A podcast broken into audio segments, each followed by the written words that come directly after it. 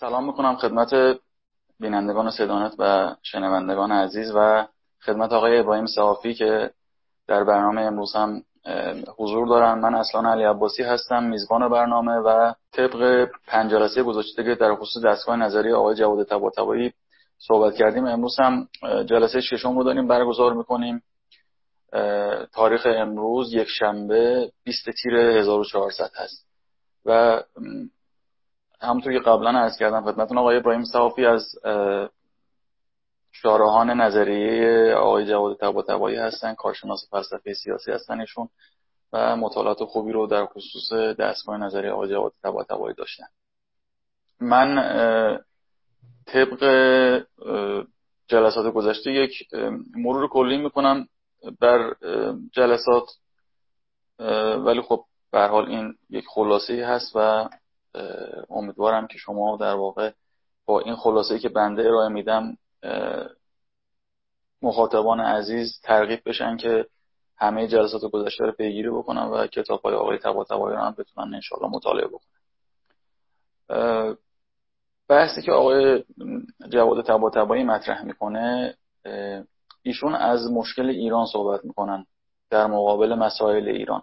مسائل ایران رو همون مسائل اجتماعی اقتصادی و در واقع سیاسی عنوان می‌کنن که میشه با علوم جدیدی که ابداع شده مثل علوم اجتماعی علم اقتصاد و بقیه موارد علم سیاست این موارد رو در واقع حل کرد و جامعه رو بر اساس اون به اصطلاح بر اساس این علوم جدید اداره کرد مسائل اجتماعی اقتصادی و سیاسیشون رو اداره کرد. در مقابل اون بحث مشکل ایران رو ایشون مطرح می‌کنه که اساسی تر و ریشه تر هست و در واقع معتقد هستش که بر, بر اساس بنیانهای فلسفی و اندیشهی باید این رو برای مشکل ایران نظریه پردازی کرد و باید دارای در واقع ریشه و بنیان فلسفی باشه.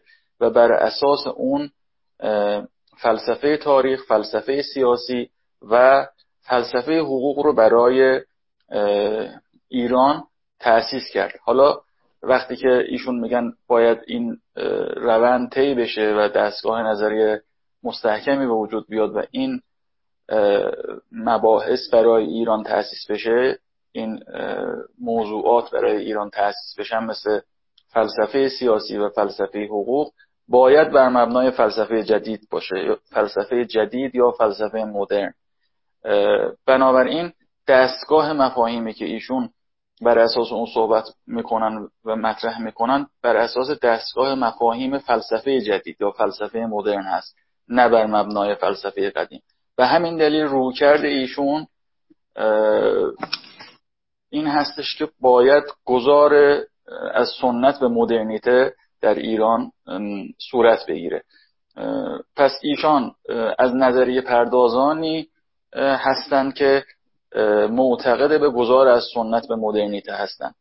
در مقابل کسانی که سنت مدار هستند و فقط اعتقاد دارن که ما مدرنیته در واقع ارزشی نداشته برای بشریت و باید برگردیم به سنت ها در مقابل این مسئله کسانی هستند که گذاره از سنت به مدرنیته رو به این شکل می‌بینن که کل سنت باید کنار گذاشته بشه و ما حالا به تعبیری سرتاپا باید غربی بشیم. خب آقای جواد تبایی چنانچه در جلسات پیشین گفتیم با اتکای بر عقل اقلایی با این مسئله هم مخالف است. یعنی گذار از سنت به مدرنیته رو به این شکل نمی‌بینن که ما باید سنت ها رو به کل کنار بگذاریم و به طور کامل وارد مدرنیته بشیم یا اندیشه غربی رو بپذیریم بلکه معتقد هستن که با, با شناخت سنت ها و اندیشه سنتی ایران و با اجتهاد در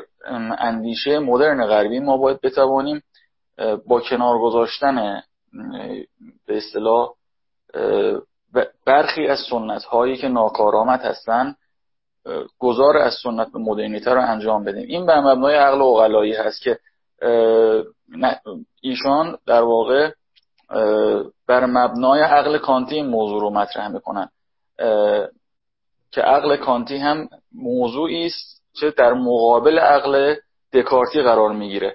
حالا عقل دکارتی در واقع چه موضوعی رو رو مطرح می‌کنه؟ یعنی بر اساس عقل دکارتی چه مفهومی مطرح میشه؟ این بر این موضوع تاکید میشه که در واقع عقل انسان به تکامل کامل رسیده در دوران مدرن. کاملا توانمند هست. می‌تواند به تمام جزئیات آگاه باشه شناخت پیدا بکنه و بر اساس عقل بشری تمام نهادهای انتظایی یک جامعه رو از صفر تا صد به طور کامل بسازه و یک جامعه کامل رو بتونه مهندسی بکنه. یک جامعه مدرن رو بتونه مهندسی بکنه. خب اما عقل کانتی خلاف اون رو مطرح می‌کنه.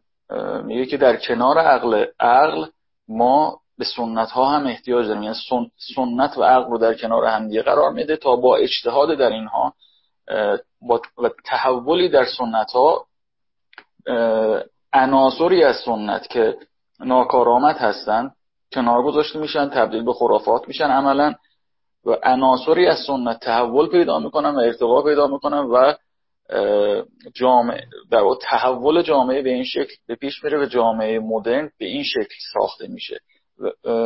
خب بر مبنای همین دیدگاه هستش که یک نکته مهم دیگر هم در جلسه قبل مطرح شد بر مبنای همین موضوع چون بحث این هستش که ما شناخت سنت ایرانی و اندیشه ایرانی رو داشته باشیم و بعد بتوانیم با اجتهاد در مدرنیته غربی شرایط امکان گذار از سنت به مدرنیته رو فراهم بکنیم.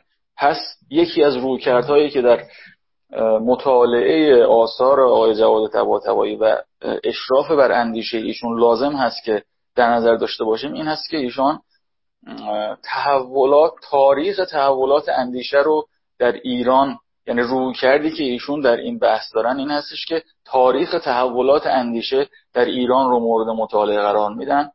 در کنارش تاریخ تحولات اندیشه در غرب و اینکه چه غرب در واقع چه اتفاقی در غرب و چه تحولات اندیشه در غرب اتفاق افتاد که قرون وسطا رو پشت سر گذاشتن و وارد دنیای مدرن شدن.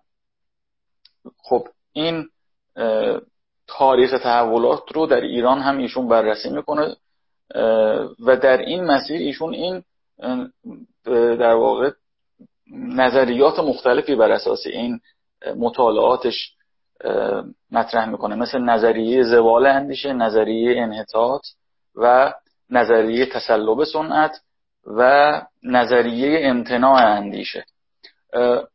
بر اساس نظریه زوال اندیشه ایشون بر این نکته تاکید کردن که ما از قرن سوم تا ششم دوران رونسانس ایران رو داشتیم که دوران زرین فرهنگی بوده.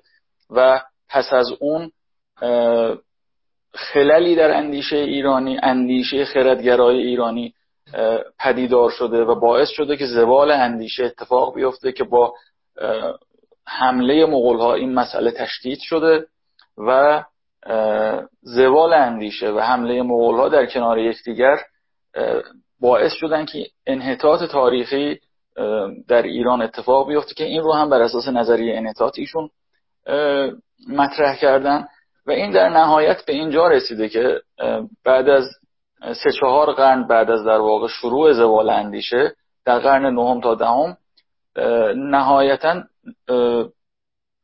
سنت متسلب شده و نتوانسته در مقابل در واقع تحولاتی که در اندیشه غربی اتفاق افتاده بتونه تحرکی داشته باشه بتونه در واقع به اون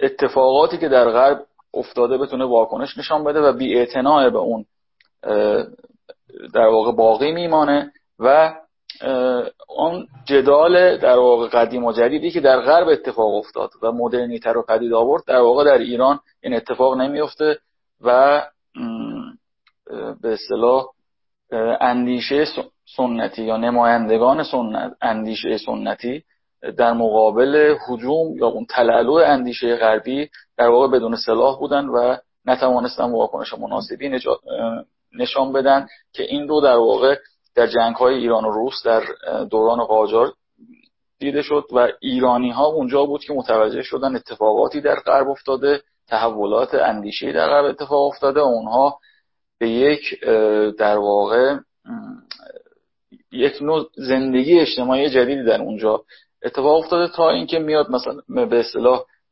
میرن و هیئتایی میرن و دستاوردهای اونجا رو به اصطلاح ثبت می‌کنن میارن ایران. اما همونطور که در جلسات قبل گفته شد به ریشه اندیشه فلسفی و عمق فلسفی این موارد پی نمی‌برند و مشروطه بنابر ضرورت اتفاق میفته اما نه بر مبنای به اصطلاح تحولی در اندیشه که منجر به تحول در سنت و گذاره به مدرنیته بشه برای همین این مسئله یعنی اون حکومت قانونی که بر اساس مفاهیم مدرن در ایران پایگذاری میشه در دوران مشروطه و ایران اولین کشور اسلامی بوده که حکومت قانون رو بر مبنای در واقع مفاهیم مدرن یا همون بحث جدید در قدیمی که جلسات گذشته مطرح کردیم در ایران برای اولین بار اتفاق میفته اما در در این حال این اتفاق به صورت کامل نبوده به اصطلاح به نتیجه نمی‌رسه. این تحولات در واقع جدید در قدیم تحولش ادامه پیدا نمی‌کنه به دلیل همین همین نکته که عرض کردم. این تحولات عمق فلسفی و فکری نداشته و این نهایتا منجر به حاکمیت ایدولوژی ها در ایران میشه و امتناع اندیشه که به نوعی میشه گفت که چون ایدولوژی ها در چارچوب ایدولوژی ها بسته های حقیقتی وجود داره. حقیقت مشخص است و اندیشه به اصطلاح خرد بر اساس اندیشه خردگرا و علمی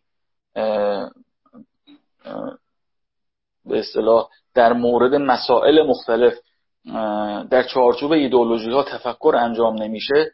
این امت...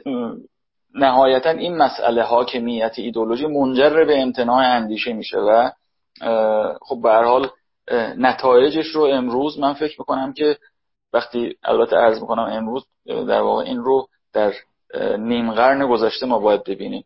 به نوعی در شرایط اجتماعی و اقتصادی ایران ما می‌تونیم ببینیم که بحران ها و مسائلی داره پیش میاد که به مرور حلش رو در واقع حلش از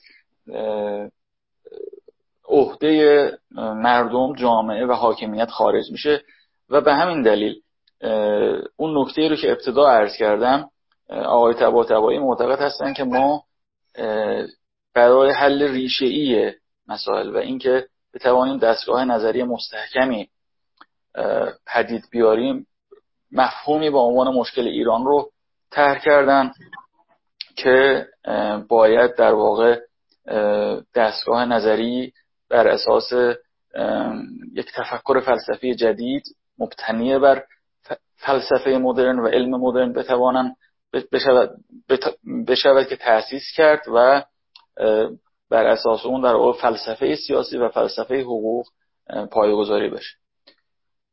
خب آقای صافی من تلاش کردم یک جنبندی کلی از پنج جلسه گذشته مطرح بکنم. خب در فرصت کم یه ذره خیلی راحت نیست موضوع. اگر نکته خاصی در مورد این مسئله هست این نکاتی که عرض کردم هست بفرمایید تا ما جلسه امروز رو آغاز بکنیم. در واقع بحث اصلی جلسه امروز رو آغاز من سلام عرض می کنم خدمت جلانگالی آقای اصلان علی عباسی به خاطر مدیریت این جلسه و سلام عرض می کنم به بینندگان و شنوندگان عزیز که افراد حاضر در جلسه و هم کسانی که در آینده این فایل رو خواهند شنید.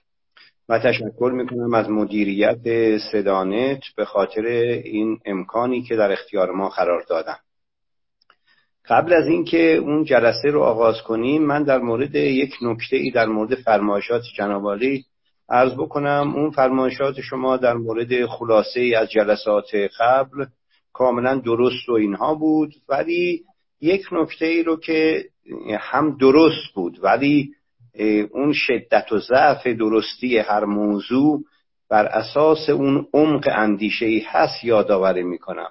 اون همینه که این مفهوم گذار از سنت به مدرنیته رو سطوح بحث رو ما در دانشگاه های ما وقتی که می‌خواهد عمق فلسفی پیدا کند بسیار میاریم پایین.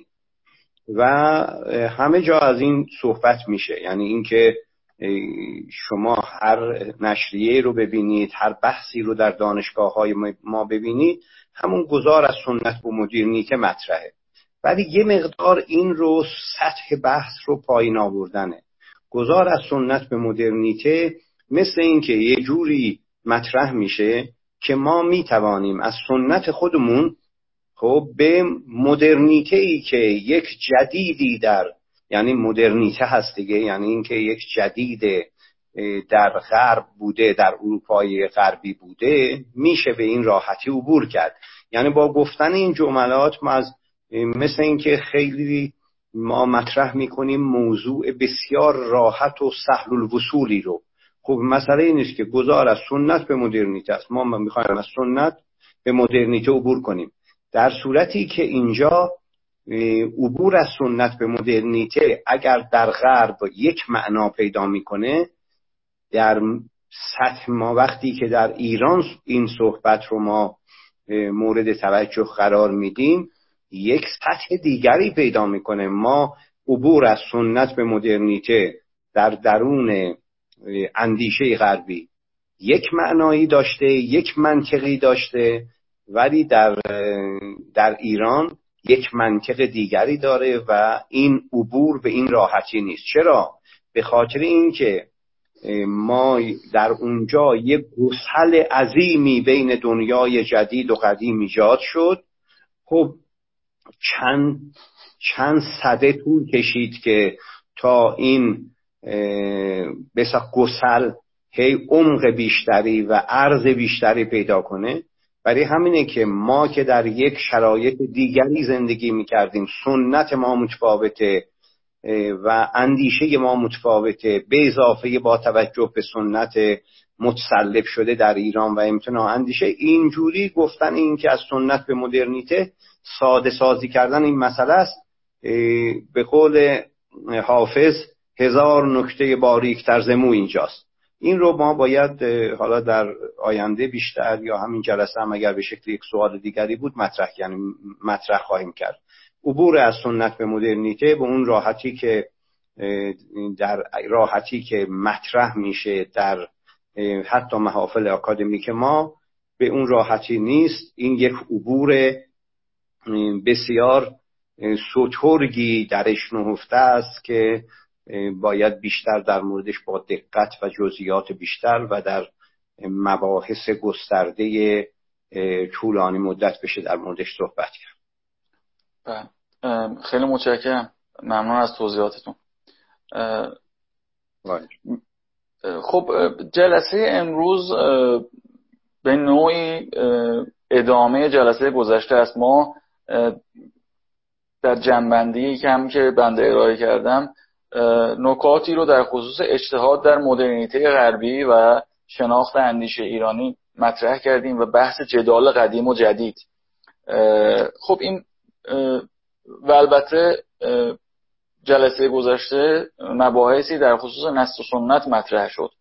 این مبحث جدال قدیم, قدیم و جدید و همچنین جدید در قدیم با مفهوم نسل و سنت چه ارتباطی داره؟ و همینطور چند پایه بودن نسل و سنت در ایران در انتقال از سنت به تجدد چه مزایا یا حالا ممکنه مشکلاتی داشته باشه؟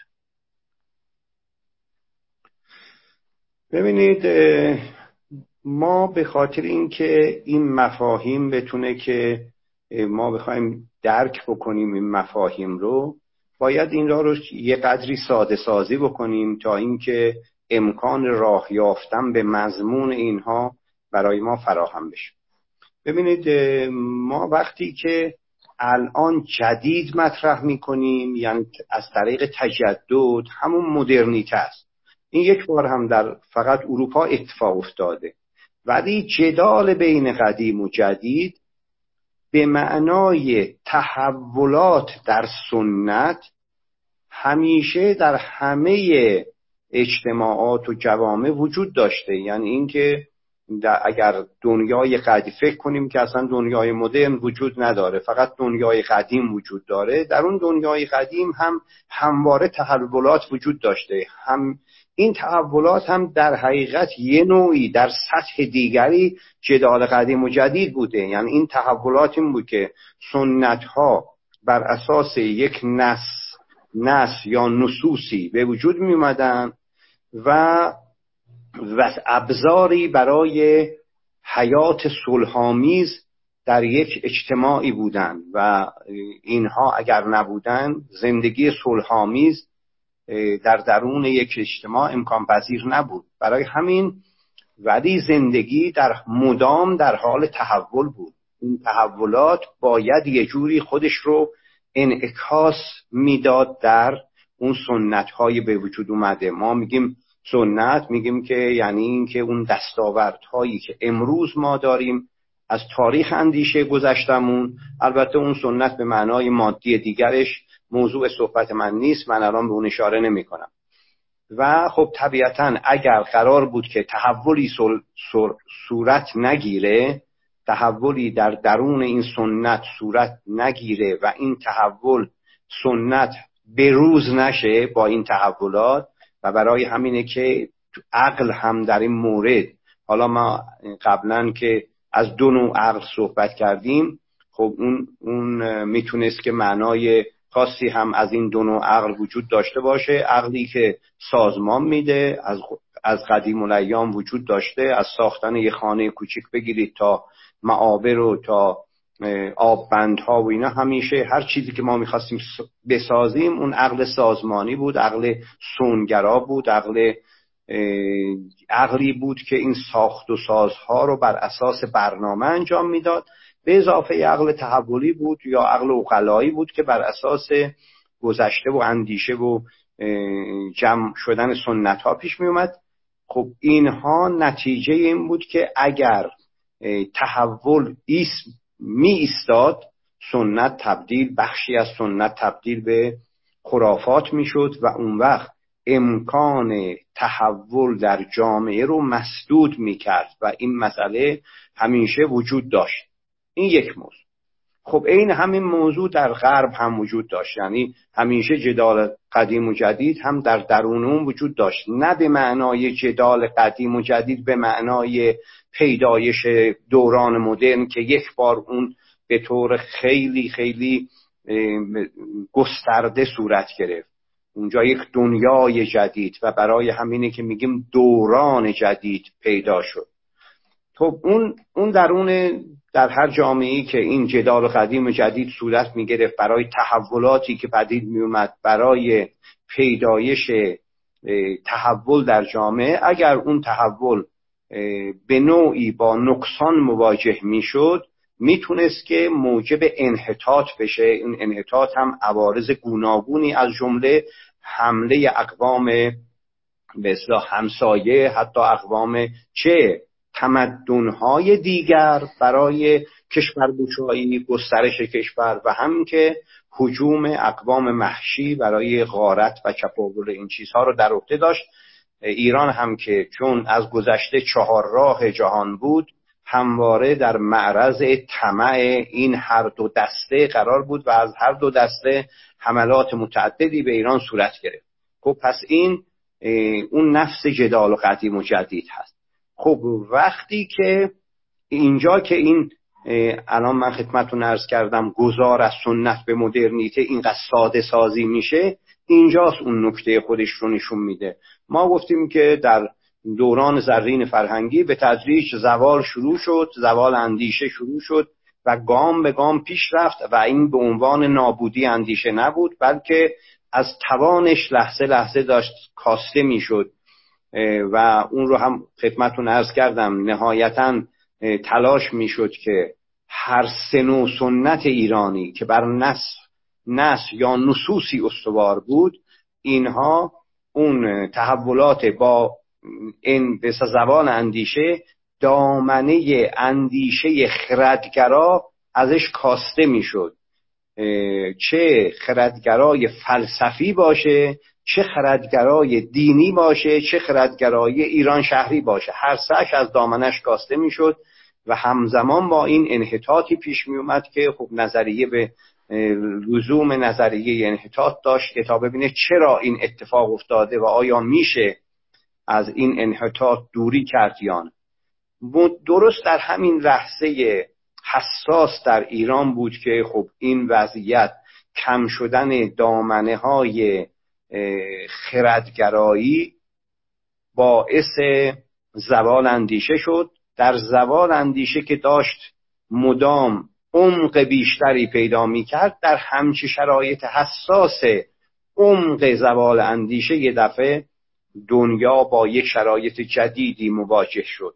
پس در نتیجه ما در یک شرایط خاصی که تسلب سنت وجود داشت بعدا شرح خواهم داشت و زوال اندیشه و انحطاط تاریخی ما با دنیای مدرن یا دنیای تجدد مواجه شدیم.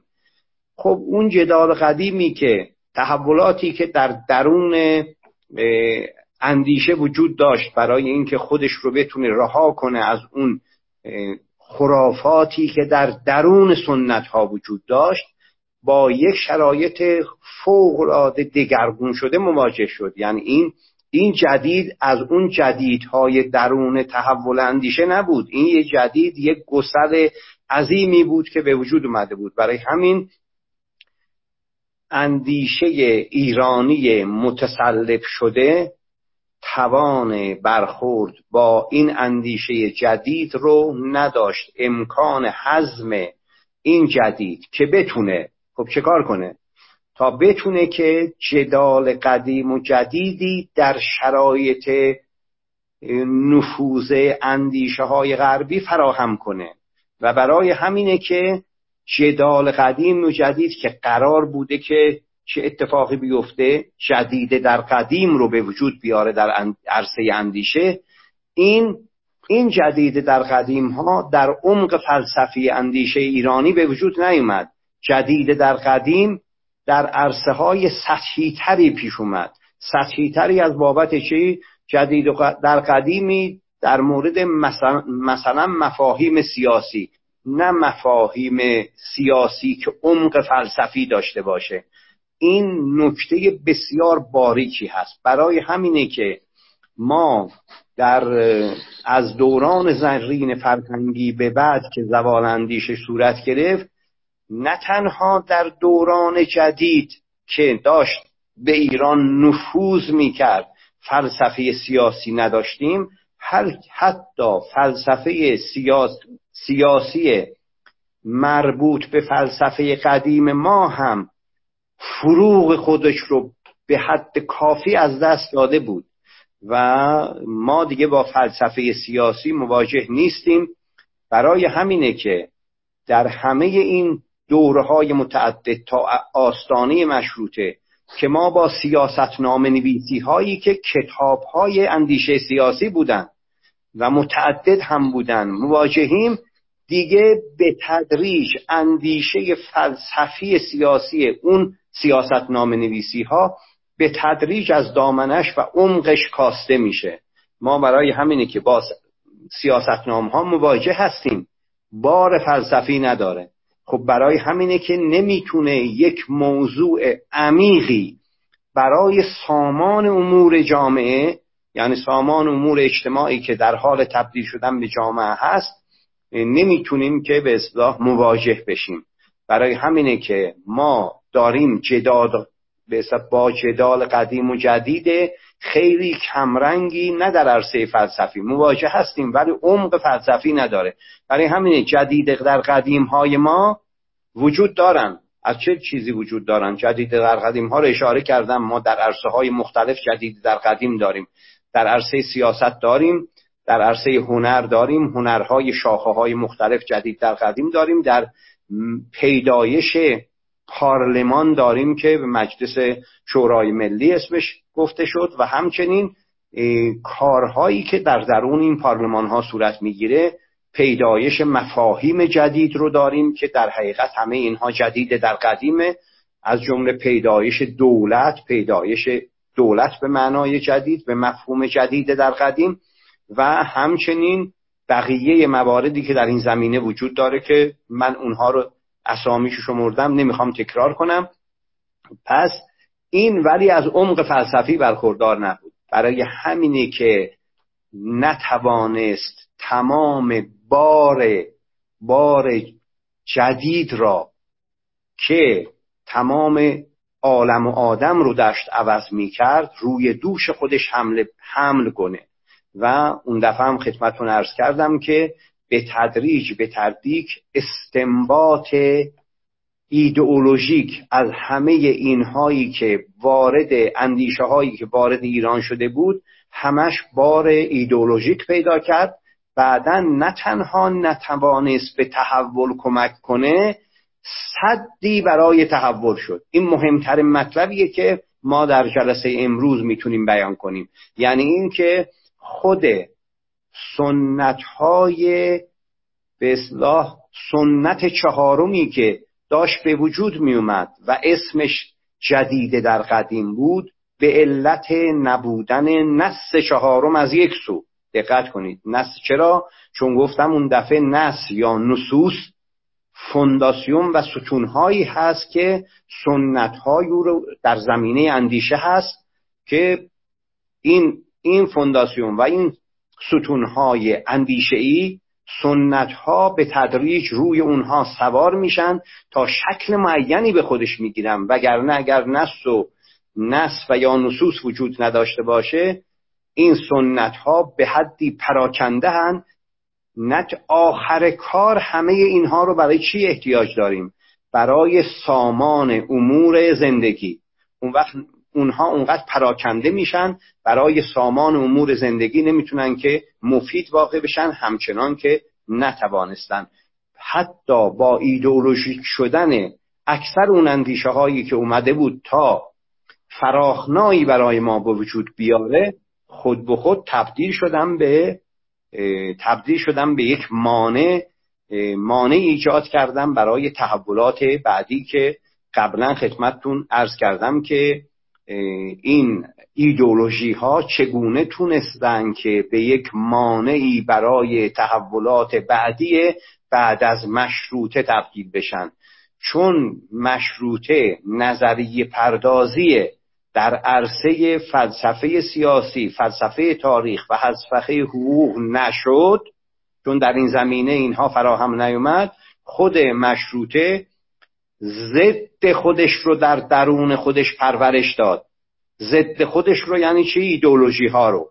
و در دهه چهل همین به اصطلاح ضد خودش رو که پرورش داده بود همه اونها همه اون متفکرین دهه چهل نه تنها چیز جدیدی نتونستن فراهم بکنن بلکه هر چیزی که فراهم کرده بودند برای مبارزه با مشروطه بود. یعنی این تکلیف با مشروطه بود با چه چیزی؟ با اینکه ما فقط هدفمون مبارزه سیاسی برای براندازی رژیم شاه هست که به اصاره مشروطه که همه اینها از ریشه غلط بود و در نتیجه نشد. پس این مسئله حاصل شد.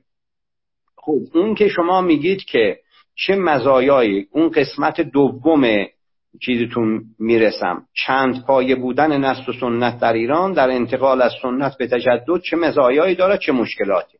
ببین بله. مزایایش اینه که با توجه به این که سنت سگانه و نس و نصوص سگانه بود نس اندیشه ایران شهری بود که دفعه پیش اشاره کردم که نصوصش کدوم ها بود و بر اساس اون سنت ایران شهری پدید اومد. بعد هم تبدیل شد به سنت سیاست نام نویسی بعد نص اسلامی بود که قرآن بود و بر اساس اون سنت اسلامی اسلام ایرانی پدود اومد که دفعه گذشته عرض کردم و به اضافه سنت فلسفی بود که با فارابی آغاز شد و فلسفه سیاسی هم ایجاد شد. ولی بعدا با پیدایش حکمت مشایی این فلسفه سیاسیش قدری افول پیدا کرد ولی فلسفه محضش تداوم پیدا کرد و با ملا صادرا به اوج خودش رسید و بعدا فلسفه شاخه دوم فلسفی که حکمت اشراق بود هم نتوانست فلسفه سیاسی با خودش همراه بیاره هرچند که اندیشه ایران شهری رو قدری فلسفی کرد. خب چون حکمت اشراق ترکیبی از سنت سگانه بود که با تأسیس فلسفه بود از این سنت سگانه و اندیشه سگانه یعنی اندیشه ایران شهری که خوب قسمت عمدهش در حکمت اشراق از الهام گرفته شده از شاهنامه و همچنین سنت فلسفی و سنت اسلامی هم درش وجود داره با حکمت اشراق ولی متاسفانه حکمت اشراق هم چندان عمق پیدا نکرد که بتونه فلسفه سیاسی از درونش بیرون بیاد. خب این این سه سنتی که وجود داشت حسنش چه بود؟ عیبش چه بود؟ حسنش این بود که برای اولین بار در تمام کشورهای اسلامی ایران مشروطه شد. چرا؟ به خاطر اینکه وجود اندیشه ایران شهری. و سنت سگانه و نص و نصوص سگانه یک وحدت در کسرتی رو با خودش به همراه آورده بود که فرهنگ ایرانی کاملا بر اساس اونها استوار بود و این سنت های سگانه و نصوص چندگانه مدارایی رو با چرا؟ چون وحدت در کسرت بود.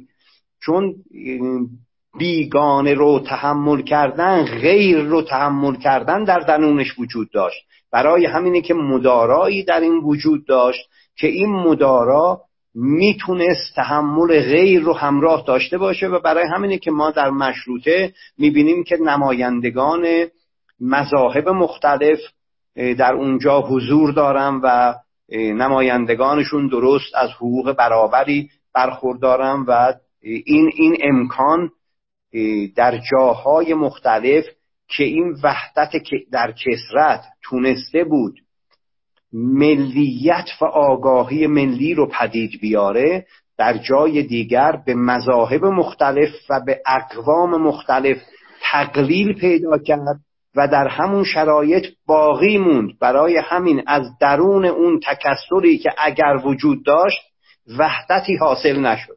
برای همین جنگ های مختلفی که در اقصانقات دنیا می‌بینیم بخش قابل توجهی است از این عدم تشکیل وحدت در کسرتی که به شکل آگاهی ملی در درون این وحدت در کسرت در ایران فراهم آمده در دوران قدیم. مبادا اینو با دوران جدید اشتباه کنیم. در دوران قدیم و برای همینه که هگل یکی از نظریات پردازان مهم عرصه فلسفه سیاسی ایران رو اولین دولت تاریخ قلمداد کرده. منظورش دولت هخامنشی هست که مسئله بسیار عمیقی هست. حالا در آینده اگر فرصتی بود بیشتر در مورد این صحبت خواهم کرد. خب همین فضایی رو فراهم کرد که اون وحدت در کسرت در شکل جدیدی خودش رو بازسازی کنه. یعنی جدید در قدیم در این عرصه بتونه به وجود بیاد. ناشی از اون مدارایی بود که در وحدت در کسرت قدیم نهفته بود. در شرایط کشورهایی در شرایط مشابه ما ظاهرا در شرایط مشابه ما هرگز نتوانستن مشروط بشن دارای مشروطه باشن. همچنان که بعد از گذشت باز مدتهای صد سال از مشروطه ما خیلی از اونها هم به علت وجود قبایل مختلف اقوام مختلف و ادیان مختلف نتونستن که به یک آگاهی ملی واحدی برسند و در نتیجه آگاهی ملی به عنوان وحدت بخش اون کشورهایی که هرچند به شکل یک کشور مورد قبول سازمان ملل هستند ولی نتوانستن به آگاهی ملی دسترسی پیدا کنن و از طریق اون بتونن که اون مشروطه ای که مورد نظر ایران بود و برای اولین بار حکومت قانون در ایران حاکم شد رو با خودتون فراهم بیارن. پس این حسنش بود. عیبش در چی بود؟ عیبش این بود که عیبش خیلی مسئله مهمیه. دقت بکنید این مسئله رو. با توجه به این که اولین کاروان اندیشه در ایران که قبل از مشروطه از مکتب تبریز اعزام شد برای درک اندیشه مدرن به انگلیس و فرانسه خب در حقیقت اونها این دوران مدرن رو در چهره کشورهای مدرن می‌دیدن و تصور می‌کردن که هر چیزی که در اونجا اتفاق افتاده می‌تونه که در اینجا هم در ایران هم اتفاق بیفته آیا این درست بود؟ بله آیا درست بود؟ نه خیر یعنی اون زمان که اون قسمت های مدرنیزاسیون آوردن طب جدید آوردن مدارس جدید آوردن مکانی... مکانیک جدید یعنی سیستم اون چیزی که در انقلاب صنعتی اتفاق افتاده بود. بعدها تمام عناصر مدرنیزاسیون. این چرا؟ چون با عقل مهندسی داره کار می‌کنه. اونها در حقیقت ورداشته میشه ولی انسانها با عقل خودشون در مورد امورات خودشون تصمیم می‌گیرن. برای همین علوم انسانی نمی‌تونه وارداتی باشه. باید کاملا میشه که اندیشه رو از اونها گرفت ولی این اندیشه باید اجتهاد پیدا بشه در ایران. این تعدد سنت و نصوص مربوط به آن در ایران تفاوت اساسی با غرب داشت. در صورت که اونجا بود اونجا سنت و نس تکفایه بود و همون هم تحول پیدا کرده بود به دنیای جدید. خب این تفاوت اساسی بین نصوص و سنت های سگانه ایرانی از وقتی که زمانی که مدرنیته می‌خواست که قدم اولش رو در ایران برداره باید افرادی که اندیشه غرب رو با عمق بشناسن و بتونن اجتهاد کنن و از درون اون اندیشه غربی برای نصوص و نصوص و سنت های سگانی ایران نظریه پردازی بکنن همچه افرادی وجود نداشت. تصور می‌کردن همون مسئله که در غرب اتفاق افتاده همون رو میشه هم اینجا آورد. علت و این معایبش در اینجا بود که همه چی ما وارداتی شد. یعنی اینکه تصور می‌کردن که همون فلسفه تاریخی که در غرب هست حالا به هر عنصرش مکاتب مختلفی از این وجود داشت. میشه که به ایران وارد کرد و تاریخ ایران رو هم بر اساس اون اندیشه تاریخی اونجا تاریخ براش نوشت. خب بر اساس اون هم فلسفه سیاسی براش تأسیس کرد. خب این امکان پذیر نبود به خاطر اینکه ما متفاوت بودیم. متفاوت به معنای این نیست که این تفاوت برای ما یه تبختری با خودش بیاره همچنان که ناسیونالیسم رومانتیک ایرانی این رو تبلیغ می‌کنه. این تفاوت بینه که رنگ پوست ما مثل این که متفاوته. خب شیوه اندیشه ما متفاوته دیگه.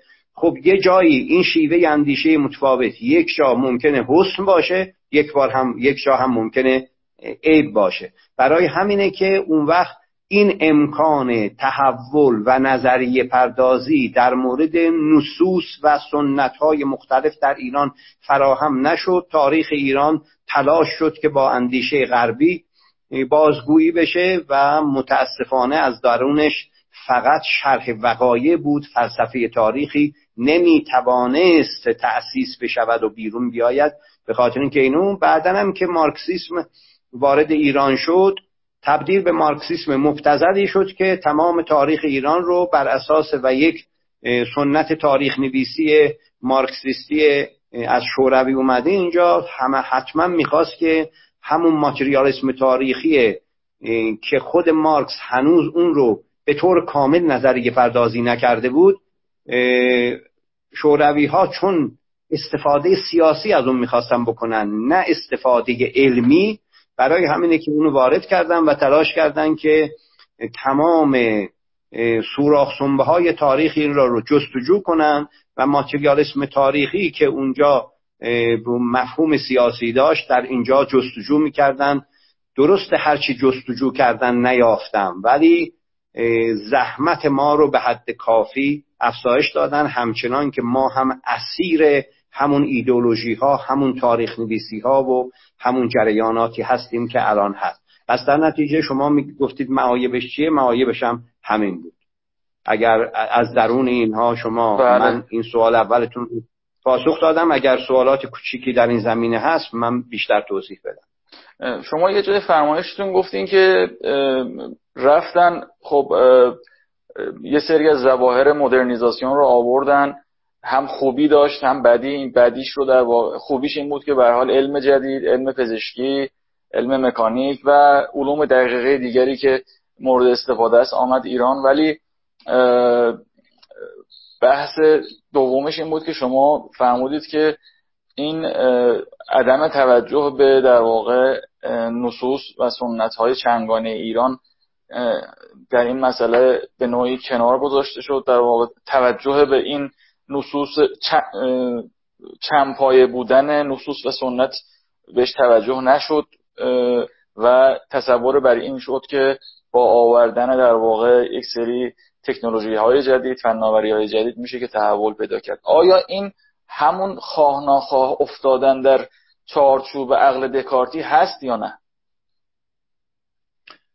بخشی بخشی همون جوریه. بخشی که خب بخشی از این اندیشمندان تصور می‌کردن که اصلا ما چه نیازی به سنت داریم. وقتی عقل انسانی همه چی رو می‌تونه حل فصل کنه همچنان که توانسته و از این اندیشه اون انقلاب فرانسه به وجود اومد و بعدا طی انقلاب های دیگری تداوم پیدا کرد و در انقلاب اکتبر در روسیه به شکلی خودش رو بازآفرینی کرد. این یک یک جریان بود. ولی حتی اونهایی که با عقل کانتی به مسئله در غرب هم نگاه می‌کردن باز اونها هم همون عقل کانتی رو اگر می‌خواستن وارد ایران بکنن هم توانایی این رو نداشتن. چرا دیدن این که نصوص ما مختلفی داریم فرهنگ ایرانی چند پایه هست اون رو نمی‌دیدن. برای همینه که هر گروهی تلاش می‌کردن یکی از این پایه ها و یکی از این سنت ها و نس یا نصوص رو در ایران عمده کنند و مهمترین تلاش برای انحراف از حالت تحول فرهنگ ایرانی همین یک پای دیدن فرهنگ ایرانی است. بعضی ها اندیشه ایران شهری یا قدیم رو برجسته می‌کنن. مثلا میگن که ما به هر شکل و شمایلی هست باید برگردیم به کروش که خب اصلا خیلی ساده انگارانه و اگر بخوام که توهین آمیز نباشه ابلهانه است. خب بازگشت به اون بسا دوره. خب گروه, گروه دیگری گروه دیگری میگن که نه ما اسلام ایرانی رو برجسته کنیم همه چی رو اسلامی ببینیم اون هم با تعبیری که خود ما داریم اون گروه ها داریم. خب این هم یک انحرافه. واقعیت این که تا کنون راه حلی برای مشکل ایران پیدا نشده دقت کنید. این تکپای دیدنه. چرا؟ اینها هم یک به عناصر فکری وارداتیه. چون در غرب هم ای بوده ما تصور در همسایگی ما در امپراتوری عثمانی هم تکپایه بوده. ما هم باید عین اونها باشیم. البته بیشتر این اندیشه ها از غرب اومده. در صورت فرهنگ ایرانی از سه اندیشه تناور و از سه نست و نصوص بسیار در یک زمینه تکپایه مثل قرآن و در بقیه دو تا موارد به نصوص متعدد متعدد برخورداره و در دوره مشروط دوره مشروط هم صاحب سنت و نص چهارمی میشه. خب این فرهنگ ایرانی است. یک پای دیدن این مشکل سازه هر گروهی بخواد این رو تنازل بده به یک پایه با یک مشکل جدیدی مواجه میشه. همچنان که در تمام این دوره های متعددی که ما از نرسیده به مشروطه داشتیم تا امروز هر کدوم از این زمینه ها هر یک از اونها رو برجسته کردن با یک بحرانی مواجه شدن. این بحران زمانی قابل رفع فرهنگ ایرانی با پایه های متعدد یعنی سنت های متعدد و نصوص متعدد دیده بشه. این یکی از راه های مشکل ایرانه. البته تنها راه حلش نیست ولی اون نگاه اولیه رو باید تصحیح کرد. ما ملت ایران دارای اسلام ایرانی اندیشه ایران شهری اندیشه فلسفی اندیشه مشروطه خب سنت جدید خب و نسل جدید هستیم. اینها در فرهنگ ایرانی نه به طور جداگانه که سالادی باشه که بشه دونه دونه اونها رو تفکیک کرد بلکه در یک فرهنگ پیچیده و در, تن در هم تنیده ای وجود داره.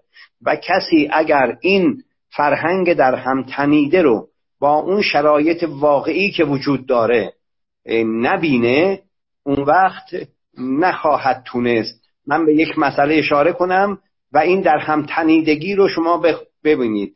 در شرایط کنونی فقط منباب اینکه یه ذره تو این خیلی فلسفی و چیز نباشه بحثمون. در شرایط کنونی در ایران ما هم برای شیخ فضل الله نوری یک اتوبان داریم. و هم برای ستارخان که به زحمت دستور قتل شیخ فضل الله نوری رو گرفته بود یک خیابان داریم. یعنی ما هر دو اون را رو قهرمان خودمون می‌دونیم. خب هرچند که اینها کاملا در تناقض هم بودن کاملا ضد هم بودن.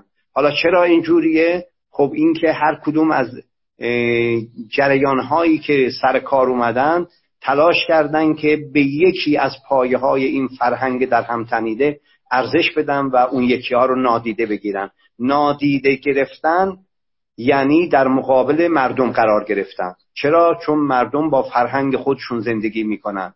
نمیشه که اونها رو با زاویه تکپایه به اونها نگاه کرد و بقیه ها رو بقیه رو نادیده گرفت. بله خیلی ممنون. البته برخلاف در واقع تناقض ریشه های فکری اندیشه که شیخ فضل الله نوری و ستار خان داشتن. حالا در ظاهر که این دوتا بزرگراه در کنار همدیگه هستن و چهل سال همدیگه رو تحمل می‌کنن ولی فراد به لحاظ اندیشه ای نمیشه که اینا رو در کنار همدیگه قرار داد. ولی خب به حال یه دقیقا اینجوریه. دقیقا. بله این نه منظور من گفتن ببین این دوتا اندیشه متناقض یه جا باشن بحران ایجاد می‌کنن. برای همین ما تو بحرانیم. که چرا؟ به بله. خاطر اینکه این حاصل اینه که یکی از اون پایه ها رو می‌خواهیم بزرگش کنیم. نه بله. اینجوری یعنی شدنی نیست. من اینو مثال زدم که اون تناقض رو بهش اشاره کرده باشم. این تناقض تا فرهنگ ایرانی در اون ترهم تنیدگی دیده نشه اون وقت به اصلاح خب در فرهنگ جدید اعدام اون شیخ فضل الله نوری اتفاق نامبارکی بود. ایشون با مشروطه مخالف بود ولی به عنوان حقش اعدام نبود. در, در دوران مدرن در دوران مدرن اصلی ترین ویژگیش تحمل مخالفه هر کسی با هر اندیشه به عنوان یک شهروند حق داره که اندیشه خودش رو داشته باشه. خب اون وقت بر اساس یک سنت و نص جدیدی. اون نص جدید چیه؟ سند بالادستی منافع ملی که در اون تمام عناصر فرهنگ ایرانی نهفته است. اون می‌تونه که موضوع اون اختلاف رو حل کنه. با اعدام نمیشه که با حذف مخالف نمیشه مشکل دوران جدید رو حل کرد. من تناقض به خاطر اون اتفاقی که افتاده دارم عرض می‌کنم. یعنی اینکه امروز اگر پیروان شیخ فضل الله نوری هم حاضرن وجود دارم باید اونها رو به اصلاح به عنوان یک شهروند دید ولی بین اونها باید گفتگوی صورت بگیره. و همچنین نقد جریانهای مختلف هم در گفتگوی در قلمرو عمومی به شکل گفتگو بتونه که تداوم پیدا کنه و حاصل مسئله انتظام امور فقط از این راه امکان پذیره. علت این که بعد از اعدام شیخ فضل الله نوری جریان بزرگی فقط به خاطر شهادت ایشون طرفدار ایشون شدن بدون اینکه اندیشه ایشون رو بررسی کنن. و اون اون اتفاقی که افتاد اون اتفاق نامبارک و افراطی بود. من ببخشید البته خب زمانمون به حال محدوده ولی یک نکته هم در صحبت های شما بود. البته در جلسات گذاشتم مطرح کردید در خصوص اینکه زمانی که به اصطلاح فارابی تاسیس فلسفه انجام داد صحبت به اصطلاح سهروردی تاسیس فلسفه داشت. و اما فلسفه سیاسی از درون این به اصطلاح استخراج نشد.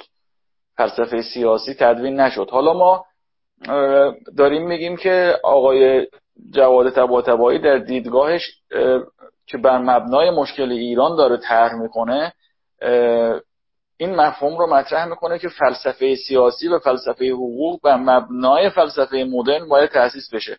حالا ممکنه این شاهده پیش بیاد که خب ظاهرا اون فلسفه سیاسی چون در اون دوره تأسیس نشده در این دوره فلسفه سیاسی باید تأسیس بشه.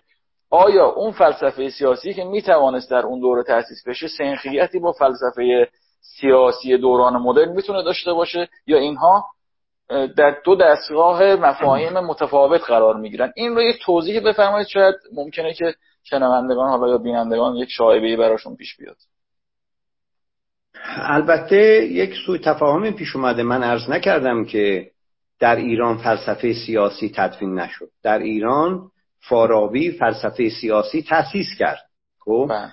اون جامعه یعنی منتها بر اساس فلسفه سیاسی افلاتون نه بر اساس فلسفه سیاسی ارسطو خب چرا. چون سیاسات ارسطو که فلسفه سیاسی دوران قدیم یعنی یکی از مهمترین فیلسوفان دوران قدیم بود و در اون اصلی ترین عنصر مسلحت عمومی بود که الان موضوع صحبت الان ما نیست اصلا در ایران شناخته شده نبود و فلسفه سیاسی افلاتون مورد توجه فارابی بود و بر اساس اون فلسفه سیاسی در فلسفه فارابی تأسیس شد و اون که جامعه مدنی که اون مطرح می‌کنه مدینه رو مطرح می‌کنه و میگه که این مدینه چگونه باید اداره بشه این فلسفه سیاسی دیگه.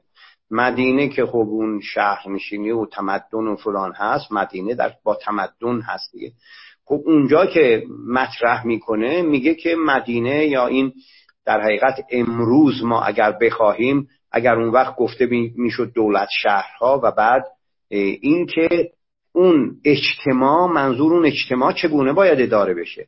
وقتی میگی چگونه باید اداره بشه و بر پایه فلسفه هم باشه میشه فلسفه سیاسی. پس فلسفه سیاسی تأسیس شد. منتها در تداوم حکمت مشایی که یک جریان تناور فلسفی بود به تدریج فلسفه سیاسی عمق خودش رو از دست داد.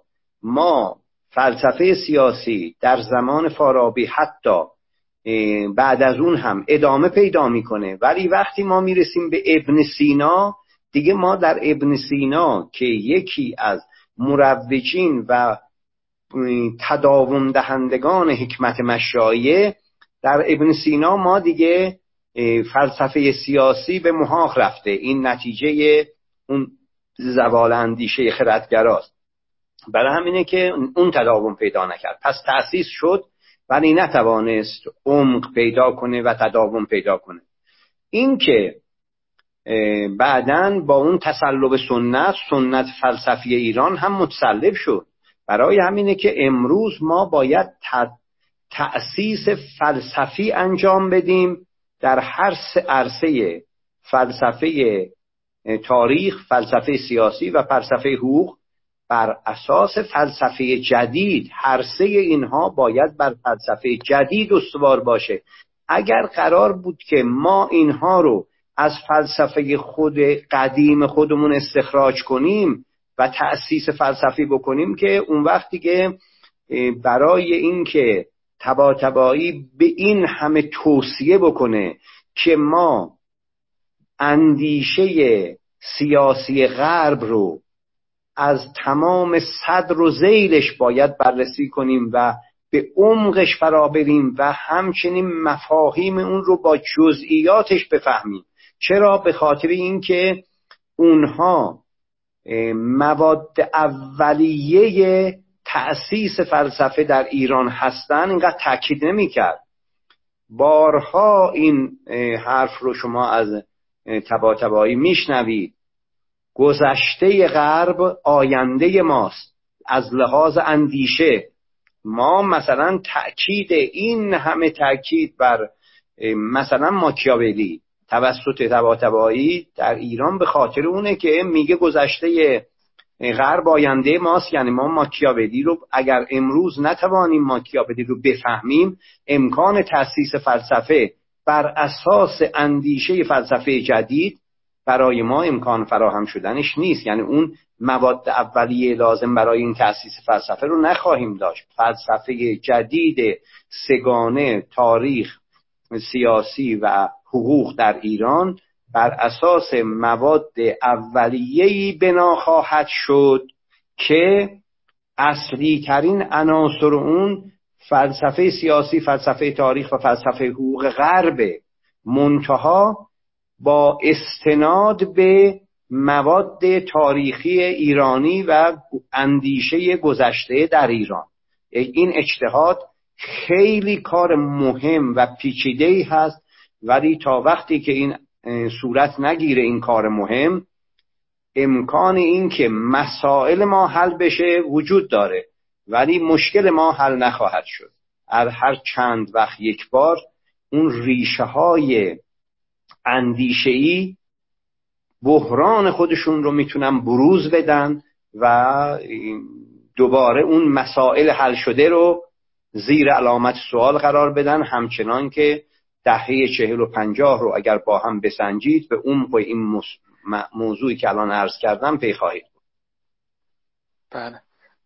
خیلی متشکر خب شما هم تو جلسه امروز و هم در جلسات گذشته به صورت مبسوط این مسئله رو مطرح کردید. موقعی که دوران مدرن یا در واقع دنیای مدرن در اروپا شروع شد ایران در خواب قرون وسطای خودش بود و تسلب سنت هم هر گونه تحرک اندیشه رو در واقع مسدود کرده بود.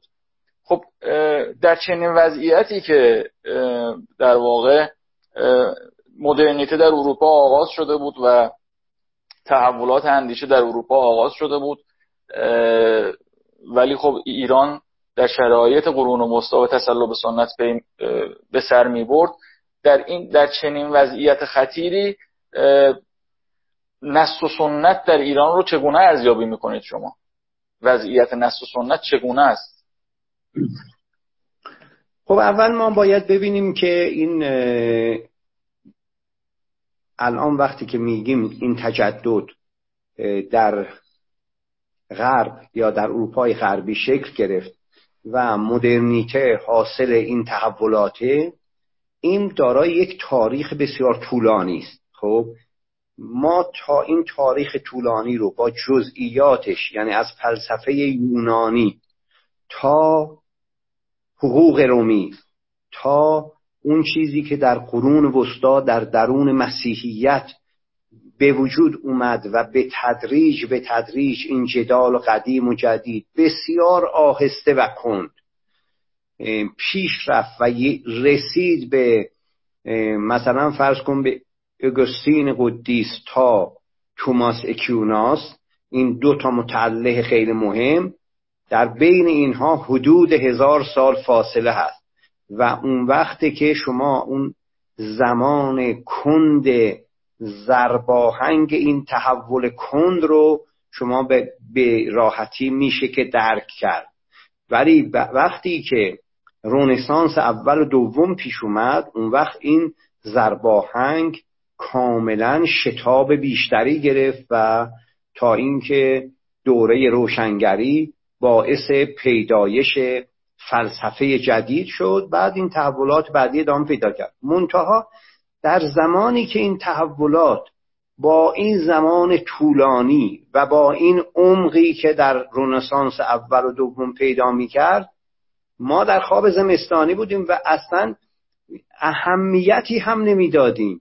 ما اون تحولات چون اهمیتی به لحاظ نظری اهمیت داشت. ما در عالم نظر کاملا در خواب بودیم. برای همینه که از نظر نظری برای ما چه فرق می‌کنه که مثلا فرض کن اون تحولات در زمین در دوره رونسانس اول و دوم چی بوده؟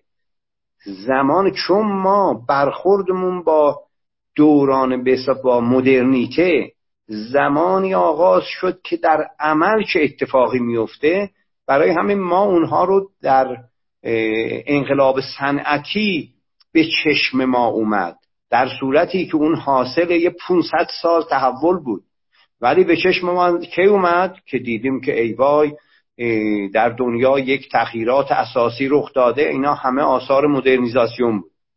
در صورتی که مدرنیزاسیون حاصل چی بود؟ حاصل انقلاب صنعتی بود. که در قرن اوایل قرن 18 هم اولین انقلاب صنعتی رخ داد. در صورتی که خب پشتش چی خوابیده بود؟ آیا فقط اون تحول اندیشه مسیحیت؟ نه اونجا تبدیل شده بود در دوره روشنگری علوم تجربی جدید به وجود اومده بود.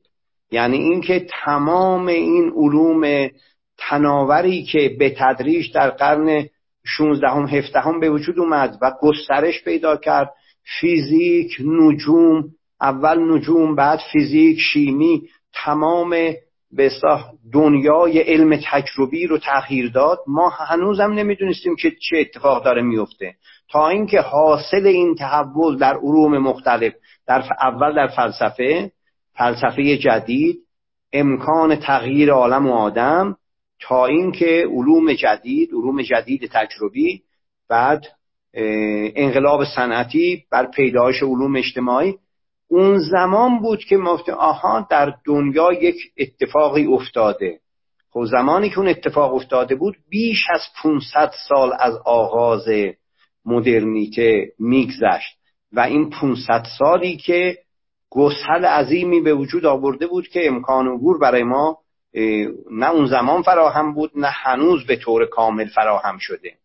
خب اون ما گفتیم اون زمان در اون زمان ما در چه وضعیتی قرار داشتیم؟ اون سنت های سگانه ای که به سنت چهارم هم آراسته شد از یک سو و نص و نصوص دیگری که اون سنت های سگانه رو پایه اون سنت, سنت های سگانه بودند و همچنین نص چهارمی که مفقود بود و الان باید به اصلاح تلاش می‌کنه تباتبایی اون رو نص های مختلفش چون در دوران مدرن ما دیگه نص تکپایه نداریم مثل دنیای قدیم.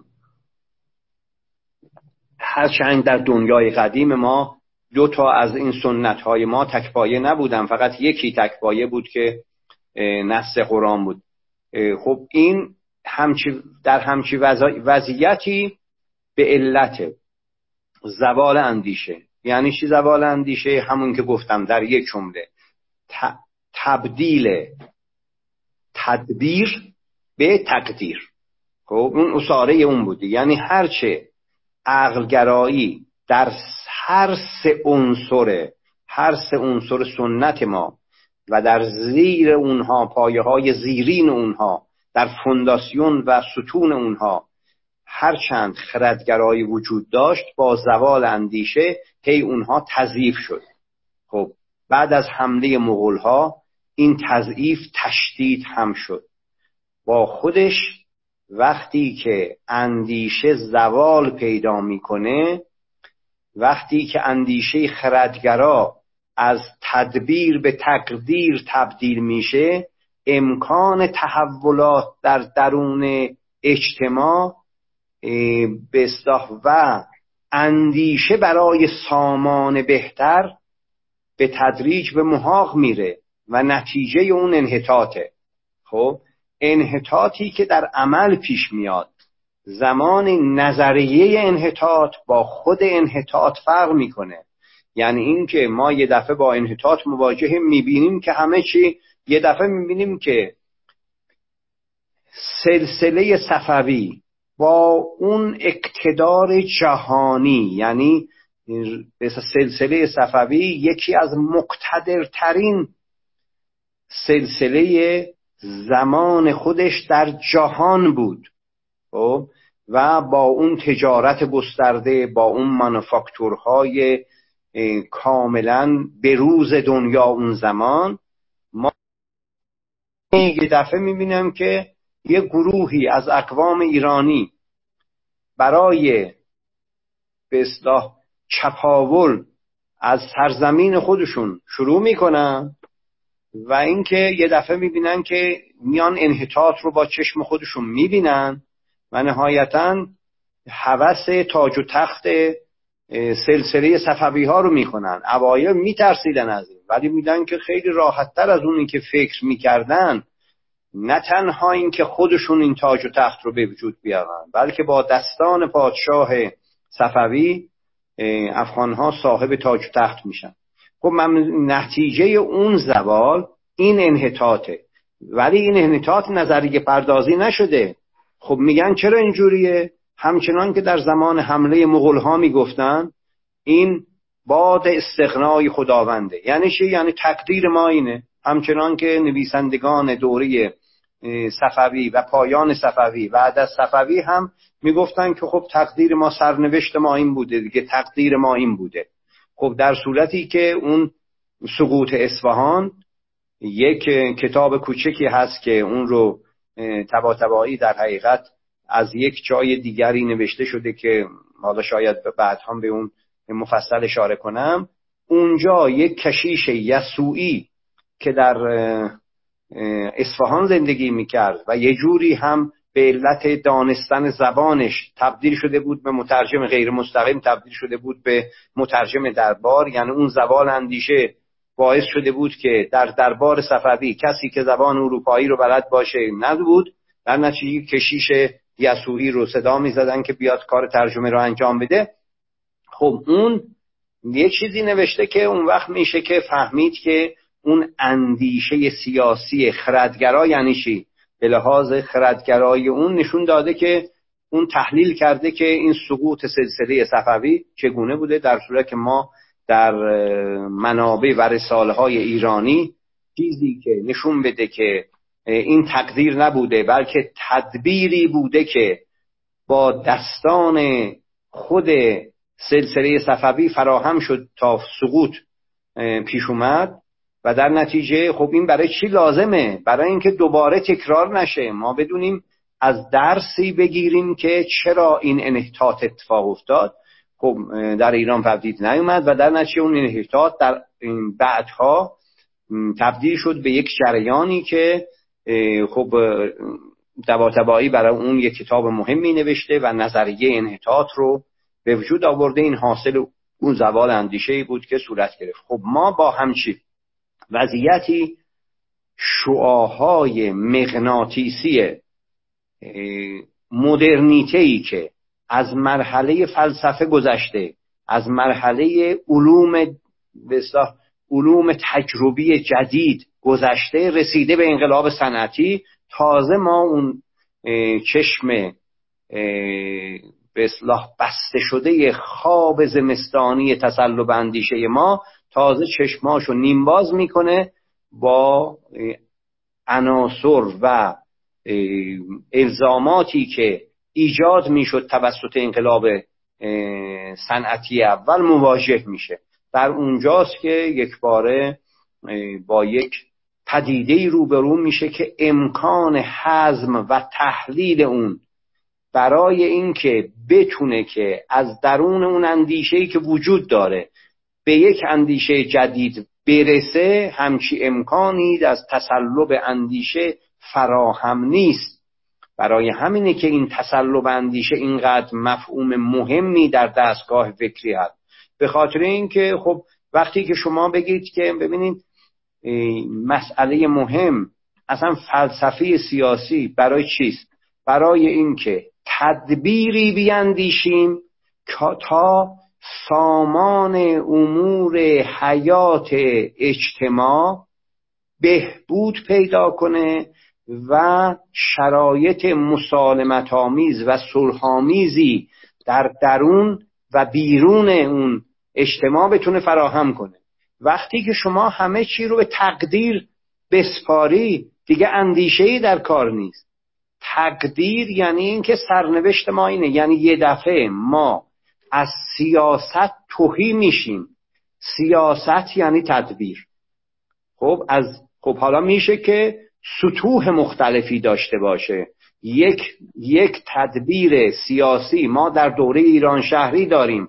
در دوره قبل از اسلام از مثل دوره هخامنشی تا میاد پایان ساسانیان اون وقت یه دفعه دوباره بعد از در دوران زرین فرهنگی آغاز میشه. خب اینها همون اندیشه خردگراست برای چه کاری؟ برای تدبیر در کجا؟ در اون اجتماعی که می‌خواهد صلحآمیز و با سامان زندگی کنه خب اونجا وقتی که بشه این تدبیر تبدیل به تقدیر بشه یعنی این که سیاست تعطیل وقتی سیاست تعطیل شد اون وقت چه اتفاقی میفته اتفاقات بعدی که میفته اون وقت یعنی اون حاصل حاصل تباهی است. برای همینه که ما از همون زبان زوال اندیشه و انحطاط تاریخی چیه این تباهی آغاز میشه و عمق پیدا می‌کنه و از درون اون شاهی آرمانی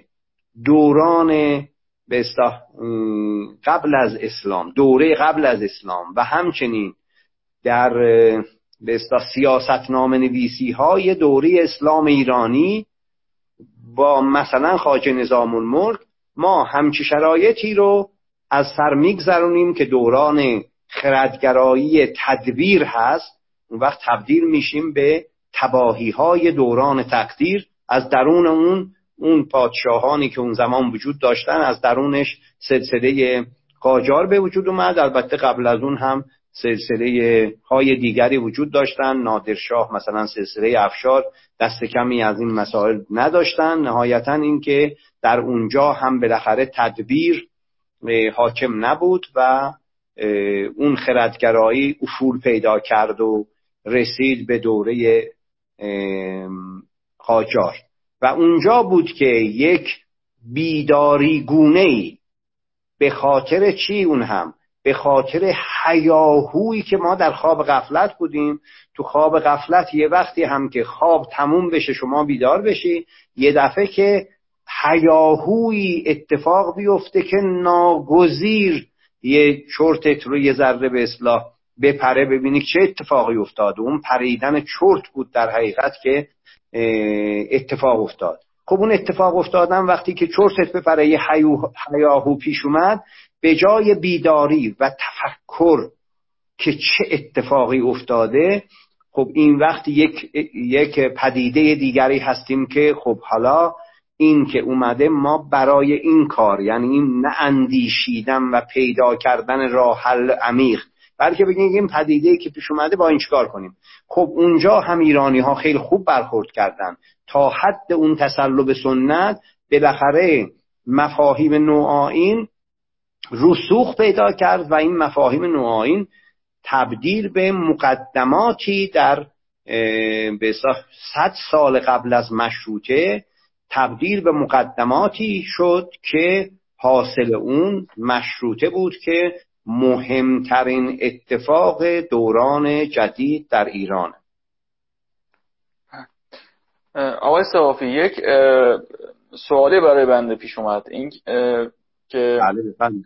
شما انحطاط تاریخی رو گفتید که بر اساس نظریه انحطاط مطرح شده آیا این تسلط ایدولوژی هایی که در این 50 60 سال اخیر بر سپهر اندیشه ایرانی ها و بر به اصطلاح تفکرات روشنفکران حاکم شده آیا این این هم در واقع این انحطاط تاریخی رو تشدید می‌کنه.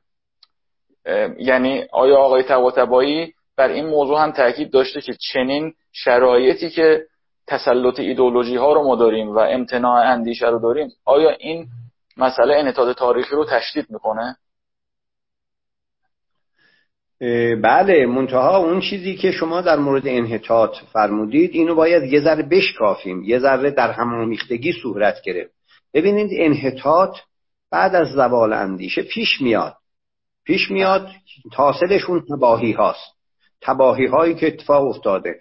خب خود به خود جانشینی تقدیر به جای تدبیر تباهی ایجاد می‌کنه. این انحطاطه. خب این انحطاط با نظریه انحطاط به اصلاح متفاوته. این انحطاط که صورت می‌گیره یعنی تباهی ها رو ما فقط می‌بینیم. بله. خب ما با نظریه انحطاط می‌خواهیم چی رو بفهمیم؟ در با نظریه انحطاط می‌خواهیم که علت العلل این تباهی ها حاصل چیست؟ بله. اینجا نظریه ممکنه نظریه پردازی نشه؟ بله ممکن است برای همین خب آیا شما میگید تشدید کرد؟ بله تشدید کرد. چون ایدئولوژی ها وقتی حاکم میشه اندیشه تعطیل چرا میگیم امتناع اندیشه؟ وقتی امتناع اندیشه وقتی شما می‌دونید که به منبع حقیقت دست پیدا کردید اصلا برای چی نظریه انحطاط بنویسید؟ شما الان حقیقت تو دستتونه دیگه و راه حل اون حقیقتی که دستتونه راه حل و دقیق برای شما مشخص می‌کنه. هر زمان هم می‌دیدید که این حقیقتی که در دست دارید ایدولوژی ها همشون اینه. اون وقت چرا پس مشکل ایران حل نمیشه؟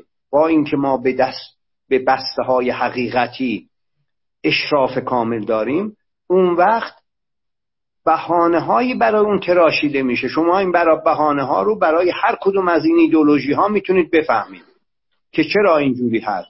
چرا مثلا فرض کنید که اون وعده وعید هایی که این ایدولوژی های مختلف دارن بهشتی رو که سراغ میدم بهشتی که قرار بود با اندیشه اونها در جامعه اتفاق بیفته. چرا نشده؟ اون وقت بهانه های مختلف برای این طراحی شده در درون اون اندیشه ها این اتفاق باعث شد که این بخشی از ایدولوژی ماها امکان تحقق پیدا نکنه. این باعث شد که این یکی گوشه تحقق پیدا نکنه ولی البته که در آینده تحقق پیدا کرد چون این اجتناب ناپذیره اجتناب ناپذیره خب شاخه های مختلفی از به اصلاح مارکسیسم با اینکه دیگه کشور سوسیالیستی به اون معنا در دنیا باقی نمونده هنوز دنبال شوروی فروپاشیده دارن مویه می‌کنن. یعنی اینقدر این بسته های حقیقتی صلب و متسلبه و بسته های حقیقتی هست که تصور می‌کنن که خب حالا این دفعه نشد. در این انقلاب بعدی. حالا با جزئیات هم نمیگن چون کلیاتی هست. چرا؟ چون مارکس گفته. حالا مارکس البته هیچ, هیچ وقت اونجوری نگفته چون من تا حالا ندیدم مارکسیست رو که مارکسیسم رو فهمیده باشه. واقعا من تا حالا سراغ ندارم. مارکسیستا هر وقت که خب مارکسیسم یک اندیشه هست همیشه دنبال اندیشیدن باشه همچنان که خود مارکس بود. خب خیلی جاها رو هم نتونست راه حلی برای اون تناقضاتی که در اون اندیشه وجود داشت نتونست پیدا کنه ولی بعدا اون تناقض توسط اون بسته های حقیقتی کاملا حل و فصل شد. کاملا میگه که نه خیر اون اونها اصلا تناقضی نیستن که تا بشه براش راه حل پیدا کرد. خب در, حقیقت در چونین در حقیقت شما بله حل, حل و فصل شد. منظورتون این هستش که یک نوع به اصطلاح توجیه شد در واقع. بله دیگه. توجیه میشه ایدئولوژی ها اصلا برای توجیه چون ایدئولوژی ها عرصه تداوم اندیشه نیستن که. بسته های حقیقت هستن که با اینکه و بسته های حقیقت سیاسی هستن.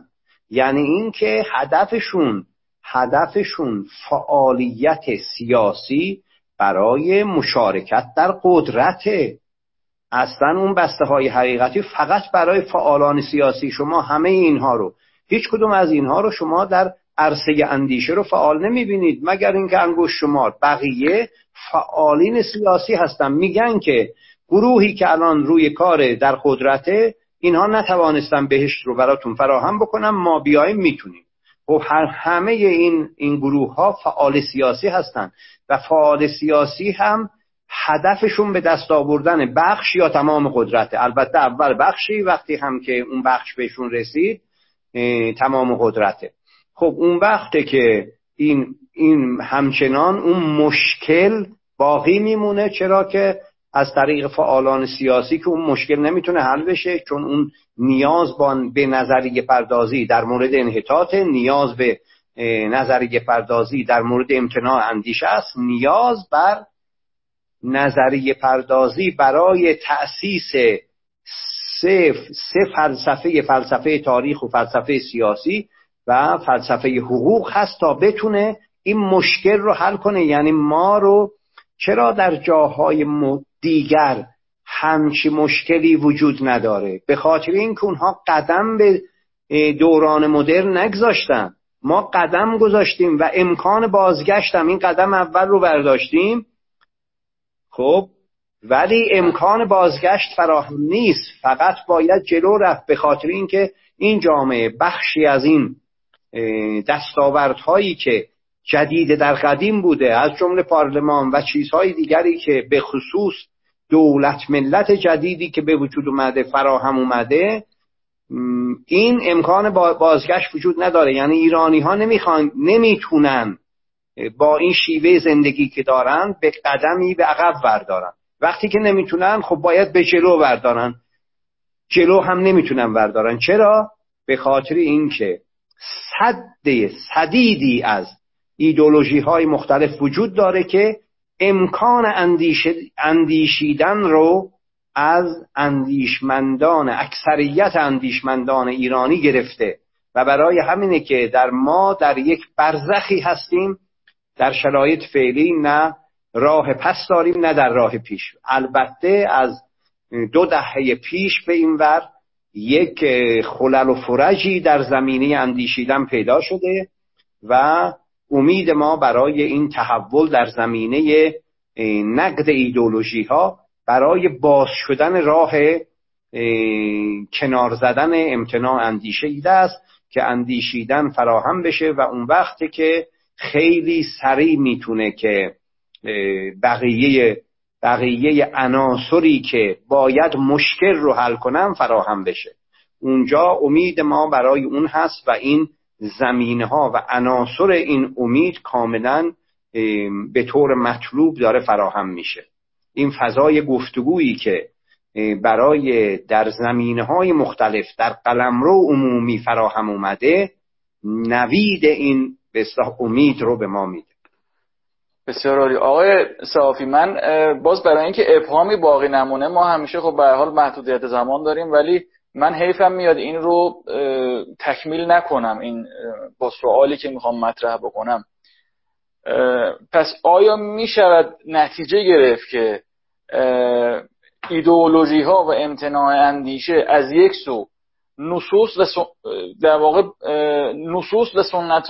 به نصوص و سنت های ایرانی بی توجه هستن اونها رو در واقع عملا کنار می‌ذارن یا به بخشی فقط از اون سنت ها و اندیشه هایی که در واقع میراث باقی مانده از گذشته ایرانی هاست توجه می‌کنن فقط به بخشیش توجه می‌کنن یا کلا کنار می‌ذارن و از سوی دیگه از سوی دیگه تفکری که این امتناع اندیشه آورده از عمق فلسفی و علمی کافی برخوردار نیست چون حاوی بسته های حقیقتی است. یعنی این دو جنبه شرایط به اصطلاح اندیشه های ایدئولوژیک و امتناع اندیشه آیا چنین ویژگی رو داره؟ یعنی من نتیجه که گرفتم درست است. از یک طرف به نصوص و سنت های ایرانی بی توجه هست. از یک طرف دیگه در واقع حاوی اندیشه خردگرا با در واقع عمق فلسفی کافی نیست. کاملا بله درسته. این منتها این رو به دو قسمت باید تقسیم کرد. اکثریت ایدولوژی ها بر عقل دکارتی استواره. در نتیجه بله. اونها اصلا توجه به سنت در چهارچوب فکری اونها نیست. حتی در, در فکر اندیشمندانشون هم نیست. مارکس همچنان متکی بر عقل دکارتی بود و برای همینه که می‌خواست انقلاب کنه و برای همینه که جامعه تراز نوین و انسان تراز نوین بسازه. اینها عدم توجه به سنت رو نشون میده که البته در حقیقت یه جور پیروی از اون روسو بود که در حقیقت اون هم در چارچوب اون اندیشه به کارتی قرار می‌گیره. اکثریت به اصلاح به اتفاق این ایدولوژی ها از این عقل دکارتی الهام می‌گیرن. هرچند که بعدا خودشون در چهارچوب بسته های حقیقتی متطلب شدن. چرا؟ به خاطر اینکه پا در ریشه های ریشه های اصلی خودشون ندارن که حتی به عنوان یک اندیشه باشه. ببینید مثلا مثال بزنم. ببینید الان ما جریان های مختلف چپی در ایران داریم. خب؟ آیا هیچ کدوم از این گروه ها در مورد مبانی منافع ملی در ایران صحبت می‌کنم نه منافع ملی رو به شکل لغلقه زبان در بین بقیه مفاهیم استفاده می‌کنم بدون اینکه بگم مبانی اینها در کجاست. خب چرا؟ چرا در غرب همین الان چپ های مختلف وجود دارن ولی منافع ملی رو در نظر می‌گیرن به خاطر اینکه اونها چپ ملی هن. یعنی چپی هستن در یک چارچوب معینی از یک راه متفاوتی برای تصور می‌کنن یعنی اونها میگن که از یک راه دیگری راه های مختلفی برای تأمین منافع ملی وجود داره که البته هم نظرات مختلف وجود داره و ولی همه اینها همه اینها متکی هستن به یک سند بالا دستی که اونجا منافع ملی مبانی مشخصی رو داره. خب این یک چپ ملیه. خب میشه که اونها احزاب مختلفی در زمینه های مختلف دارن اونجا و فعالیت می‌کنن. خب اینجا در صورتی که چپ ما اون در فضای اندیشه به اصلاح در فضای اندیشه امتناع اندیشه زندگی می‌کنن با بسته های حقیقتی. برای همین مشکل اینها منافع ملی نیست.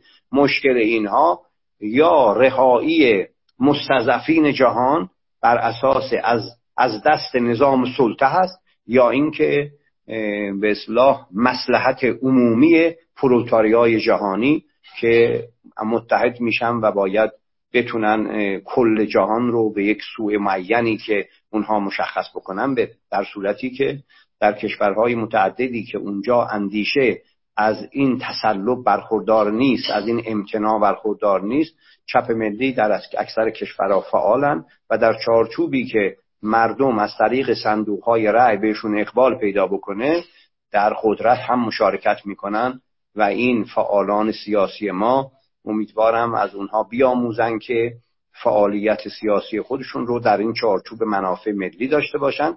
البته یک موضوع خیلی خیلی مهم مهمی که به معنای معنای واقعی دموکراسی هست هنوز در اینجا در ابهام اساسی به کار میره.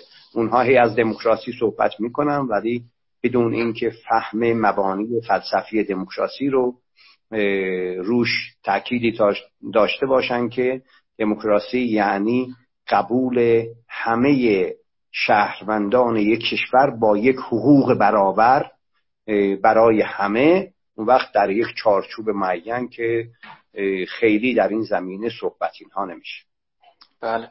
من فکر کنم یه توضیح کوچیکی هم باید بدیم که شما وقتی از مارکسیست مارکسیست ها یا جریان های چپ صحبت می‌کنین بخشی از اون به اصطلاح گروه هایی هستن که تفکر ایدئولوژیک یا امتناع دچار امتناع اندیشه شدن در ایران. درسته؟ و در واقع اینها رو به عنوان مثال دارید شما میفرمایید. چون جریان های دیگری هم فکر کنم وجود دارن. درسته؟ فقط برای اینکه بله، این این شایبه پیش نیاد که بله. حالا ما در خصوص فقط میگیم مارکسیست ها ممکنه دچار این جریان شده همه ایدولوژی هایی که الان در فضای رنگ وجود دارن که البته اکثریتشون چپن منتها اون اکثریتشون همشون چپ خودشون رو البته شاخه های متعددی از مارکسیسم آمیانه وجود داره مارکسیسم به اصلاح وطنی و هر کدوم از اونها خودشون رو مارکسیست تحصیل می‌دونن.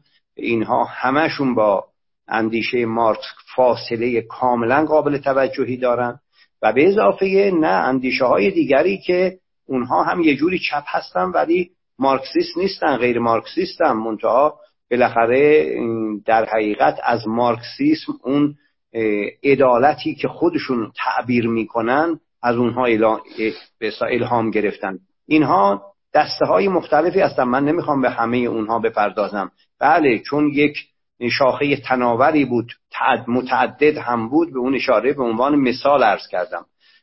تقریبا همه که مثلا ناسیونالیسم رومانتیک هم که در مثلا در جریانات ملی شدن نفت بود و اینا هم شما در واقع اون رو هم بله. در نظر قبلا قبلا به همه اینها قبلا من در به جلسات پیش اونها رو شمردم و به همهشون اشاره کردم برای همین الان این گروه رو به عنوان مثال عرض کردم خدمت بله. بله خب بنده خواستم چون شاعبه پیش نیاد که ما فقط می‌گوییم که یک بله. جریان خاصی این شرایط رو دارن خب در دستگاه نظریه آقای تبا تبایی خب مفاهیم مختلفی مطرح شده یکی از مفاهیمی که ایشان مطرح می‌کنند بحث سنت قدمایی هست. مفهوم سنت قدمایی که خیلی روش تاکید شده و مورد توجه قرار گرفته توسط آقای تبا تبایی این مفهوم در این مباحثی که ما در خصوص مثلا نسل و سنت داریم مطرح می‌کنیم و در کل این دستگاه نظری چه مفهومی داره و چه جایگاهی داره؟ سنت قدمایی. ببینید ما همه ببینید اون سنت سگانه ای که ما هم در مورد جلسه پیش هم در مورد نسلشون صحبت کردم و هم در سنتشون وقتی که ما به دوران جدید می‌خواهیم برسیم در آستانه صد سال مونده به مشروطه و مفاهیم نوعاین به تدریج رسوخ پیدا می‌کنه توسط سیاهان کارگزاران دولتی روشنفکران تا اون زمان هر سنتی که وجود داشته خب به دوران نسبت به دوران جدید سنت قدیمه. برای همین اسم اونها سنت سگانه ای هست. سنت سگانه مربوط به اون اسلام ایرانی اندیشه ایران شهری و سنت فلسفی. همه اینها مربوط به فلسفهش فلسفه قدیمه اون وقت اون یکی اندیشه های ایران شهری اینها مربوط به دوران قدیمه خب همه اینها. یعنی ما در آستانه مشروطه با سن و سنت مواجهیم که همش سنت قدماییه بعضی وقتها برداشتی که افرادی که دقیق نخوندن به اصلاح تبا تبایی رو میگن فکر می‌کنن که فقط سنت مذهبی سنت قدمایی گفته میشه. نه. هر سه دست سنتی که وجود داشته چرا قدماییه خب به خاطر اینکه سنت قدیمه دیگه سنت جدید یه سنت جدیدی هست. یعنی اینکه سنت مدرن سنت جدیده. برای همینه که خب اون اون سنت قدمایی همراه با یک مفهوم دیگری آقای صحافی حتی اون اندیشه خردگرایی که بر مبنای تدبیر در دوران زرین فرهنگی از قرن سوم تا ششم داشتی هم هم در واقع بخشی از اون نظام سنت قدمایی محسوب میشه. درسته؟ بله کاملا درسته. هرچند که با زوال اندیشه و انحطاط تاریخی اونها به اصلاح توان خردگرایی خودشون رو هر روز بیشتر از دست میدن. ولی حتی اگر هم میموندن قدیم عقل قدیم و هم تمام مفاهیم در دوران جدید قدیم و جدید داره.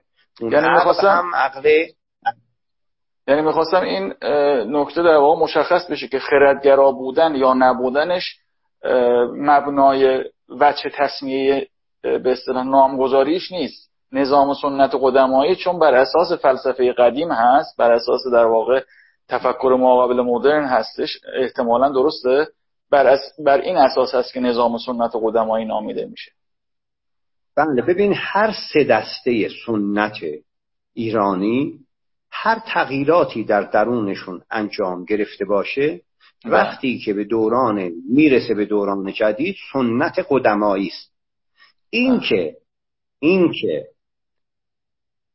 به اصلاح در این سه دست سنت با توجه به زوال اندیشه و انحطاط تاریخی چه تغییراتی رخ داده این با سنت قدمایی بیان نمیشه با تسلب سنت بیان میشه این دوتا مفهوم تفاوتش در اینه یکی هست که سنت قدمایی بگیم در مقابل چی؟ این سنت قدمایی در مقابل چیه؟ سنت چهارم یعنی سنت جدید که همون که در درونش جدید قدیم ها هی داره یکی یکی شکل می‌گیره. این سنت اینجا مفهوم مفهوم سنت قدمایی است. ولی ما از امکان دگرگونی و دست سنت وقتی داریم صحبت می‌کنیم اینجاست که تسلب سنت وچه محل نزاع تحول رو مشخص می‌کنه. یعنی اونجا میگیم که ببخشید. صحبتاتون یه هفتش ثانیه ای قطع شد. این نتیجه که گرفتید در واقع مشخص نشد که این رو اگر بتونه تکرار بکنید ممنون میشه من اون رو تکرار می‌کنم بله. ببینید ما وقتی که سنت سگانی که مربوط به قدیمه وقتی در آستانه جدید ایستاده خب یعنی در آستانه مشروطه. اون وقت اون سنت مربوط به قدیمه. برای همین بله. اسم اون رو گذاشتیم سنت قدمایی. هر سه دسته رو. سنت بله. ایران شهری سنت اسلامی و سنت فلسفی. خب؟ حالا ما می‌خواهیم بگیم با یک مفهوم دیگری رو باید بگیم که آیا این سنت امکان تحول و تبدیل شدن به سنت مدرن رو داره یا نه؟ خب اونجا یک مفهوم دیگری لازمه. اون چی اسمش؟ تسلب سنت. یعنی سنت با توجه به اینکه هر سه هر سه دست سنت ایران شهری اسلامی و فلسفی به علت از دست دادن بخش خردگرای خود به تدریج به تدریج متسلب میشه. امکان تحولات خودش رو به تدریج از دست میده. ما اون رو اون سنت رو میگیم سنت قدیم یا همون سنت قدمایی. ولی میگیم متسلب شده یعنی امکان تحول خودش رو از دست داده. آیا به کلی از امکان تحول خالی شده؟ نه.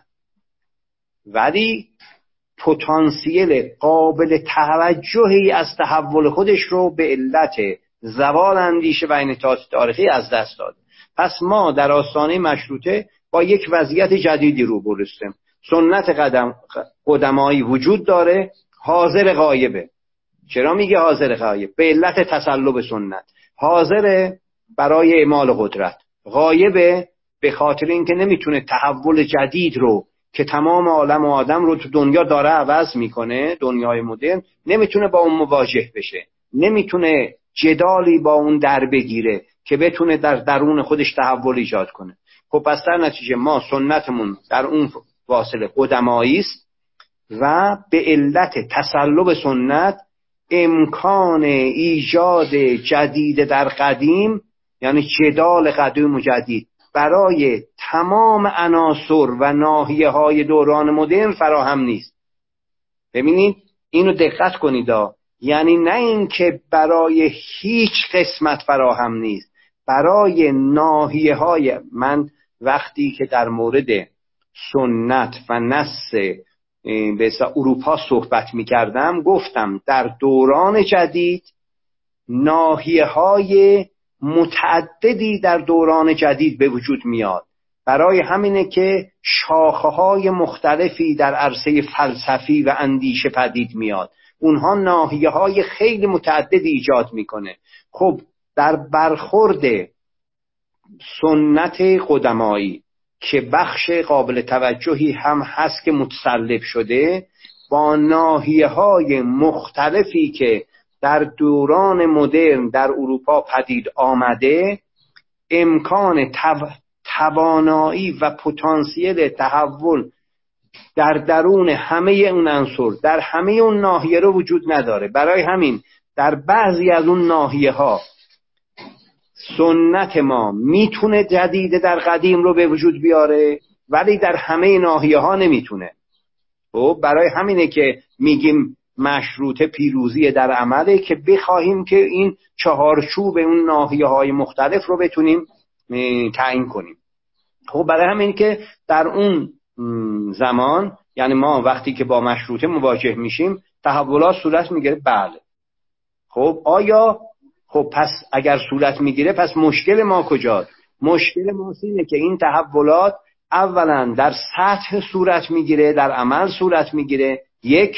دوم اینکه در همه ناحیه ها صورت نمی‌گیره. در ناحیه های محدودی صورت می‌گیره که ما می‌تونیم بگیم. مثلا فرض کن در عرصه سیاسی جدید در قدیم به وجود میاد. برای همینه که دولت حاصل مشروطه در حقیقت یک دولت ملت جدیدیه که با قدیم متفاوته. و در این عرصه جدید در قدیمه در عرصه هنر در شاخه های مختلفش جدید در قدیمی صورت می‌گیره که خب درسته که الهام گرفته از همه اینها الهام گرفته از دوران مدرنه. خب اونجا هم جدید در قدیمی به وجود میاد. خب اینها آیا در همه ناحیه هاست؟ نه در همه ناحیه ها نیست. شاخه های مختلف بخصوص در ناحیه اندیشه سیاسی در ناحیه فلسفه سیاسی و بقیه ناحیه های تاریخ اندیشه اروپا ما در محدوده بسیار کوچکی این جدید در قدیم ها به وجود میاد و در, نتیجه ما باید خب حالا کار ما چیه؟ باید اون ناحیه هایی که درش در جدید در قدیم صورت بگرفته بشناسیم. یک تازه در دهه چهل از دهه بیست مبارزه با این جدید در قدیم ها توسط ایدولوژی ها پیش میاد به علت فعالیت های سیاسی. یعنی همه چی رو تبدیل می‌کنن به عرصه سیاسی فعالیت سیاسی. برای همینه که اونجا ایدولوژی ها رشد می‌کنن تناور میشن. در دهه چهل شروع می‌شدن از درون همون به مشروطه ضد خودش داره سر برمیاره به شکل ایدولوژی های متعدد و برای همین در دهه چهل ما با این ایدولوژی ها موجه هستیم که شرایط امتناع اندیشه رو فراهم می‌کنن. نه تنها ناحیه جدید دیگه پدید نمیاد بلکه از اون ناحیه هایی که به وجود اومده بود هم خب مورد تهاجم فعالین سیاسی قرار می‌گیره برای تصفیه حساب با مشروطه. برای همینه که شما مثلا فرض کنید که حاصل مشروطه اگر محمد علی فروغیه خب و به عنوان پدرش که رئیس مدرسه علوم سیاسی اولین مدرسه علوم سیاسی که به وجود اومده بود اونجا در 25 سالگی مدرس اون مدرسه هست محمد علی فروغی. خب این حاصل اندیشه اینه که هم در عالم اندیشه رساله هایی بنویسه که همونجا هنوز هم یکی از مهمترین رساله هایی که در اون زمینه نوشته شده بعدها ایدولوژی ها سایه انداختن روش و ما باید از اون به در حقیقت گرد, گرد و غبارش رو بذاریم کنار و بیاریمش بیرون. خب به اضافه اینکه دو بار واقعا ایران رو از محلکه اساسی در عرصه سیاسی نجات داده هم در به فروپاشی که صورت گرفته بود در زمان کودتای 1299 و بعد از روی کار اومدن رضا شاه می‌تونه که کمک های اساسی بکنه که تا اینکه خب رضا شاه که یک نظامی بود از این مملکت داری بلد نبود اندیشه سیاسی بلد نبود فلسفه سیاسی بلد نبود ولی واقعا محمد علی فروغی هم در آمدن رضاشاه هم در زمان رفتن رضاشاه تاثیرگذاری اساسی روی سرنوشت ایران داشت. محمد علی فروغی شخصیتی بود که البته از اونها ما باز هم داشتیم. عنصر عنصری بودند که حاصل اون جدید در قدیم دوره مشروطه بودند. شما وقتی که بخواهید به عمق این امتناع اندیشه توسط ایدولوژی ها رو پی ببرید متفکرین به دهه چهل رو با محمد علی فروغی در هر عرصه می‌خواهید در عرصه ادبیات در عرصه فلسفه در عرصه اندیشه در عرصه سیاست ورزی مقایسه کنید. اون وقت اون صحبتی که تبا تبایی در مورد اون سنت قدمایی که بعدا تسلب سنت به وجود اومده بود. ولی اون جدید و در قدیم هایی که فراهم شده بود در دوره مشروطه اون وقت این امتناع نقش امتناع اندیشه رو که در دهه چهل تکوین پیدا کرد اون وقت می‌بینید. شما اگر هر کدوم از عناصر دوره مثلا فرض کن محمد علی فروغی و دیگران رو که در اون زمینه بوده. مثلا فرض کن منصور سلطنه عدل رو نقشش رو در به حساب تصویب قانون مدنی. اگر بخواهید که این همچه افرادی رو که وجود داشتن مقایسه کنید با روشنفکران به دهه چهل اینها رو با هم مقایسه کنید اون وقت پی خواهید برد که عمق این امتناع تفکر منظور چیه؟ این امتناع تفکری که با ایدولوژی ها به وجود اومده یعنی چی؟ به یه نکته دیگه اشاره کردید که گفتید در 20 سال اخیر یک خللی در واقع یک ترک هایی در این اندیشه, ها اندیشه های ایدولوژیک به وجود اومده و اندیشه های جدیدی داره ظهور می‌کنه که برخلاف اون اندیشه های ایدئولوژیک به نحوی بر خردگرایی متکی هستش. گفتم اگر نیاز می‌بینید این رو بیشتر توضیح بدید. اگر بخواهیم که ریشه های این فکر رو بشکافیم که چگونه الان از دو دهه پیش یک زمینه یک تفکر جدید داره به وجود میاد. این هم متاسفانه بیشتر از اینکه به تفکر ارتباط داشته باشه به عمل و اجتناب از عمل همون چیزی که مشروطه در عمل به وجود اومد این هم پایه های عملی مسئله داره. یعنی علتش اینه که خب طرق مختلفی در آستانه انقلاب شاخه های فکری متفاوتی در ایران حاضر بودن خب همه اون شاخه های فکری بعد از انقلاب به حیات خودشون ادامه دادن. نهایتا دیدن که هیچ کدوم از این روش هایی که پیشنهاد شده بود به نتیجه دلخواهی که شعارهای انقلاب بود نرسید. و برای همینه که اونجا نقصانهای به وجود اومده. اونقدر تکرار شد اونقدر عمق پیدا کرد یه دفعه خلایی به وجود اومد و این اندیشه جدید حاصل اون خلا هست. یعنی افراد رفتن دنبال این که بشکافن ببینن که در دنیا آیا متفکرین دیگری وجود دارن؟ آیا حرف دیگری زده شده؟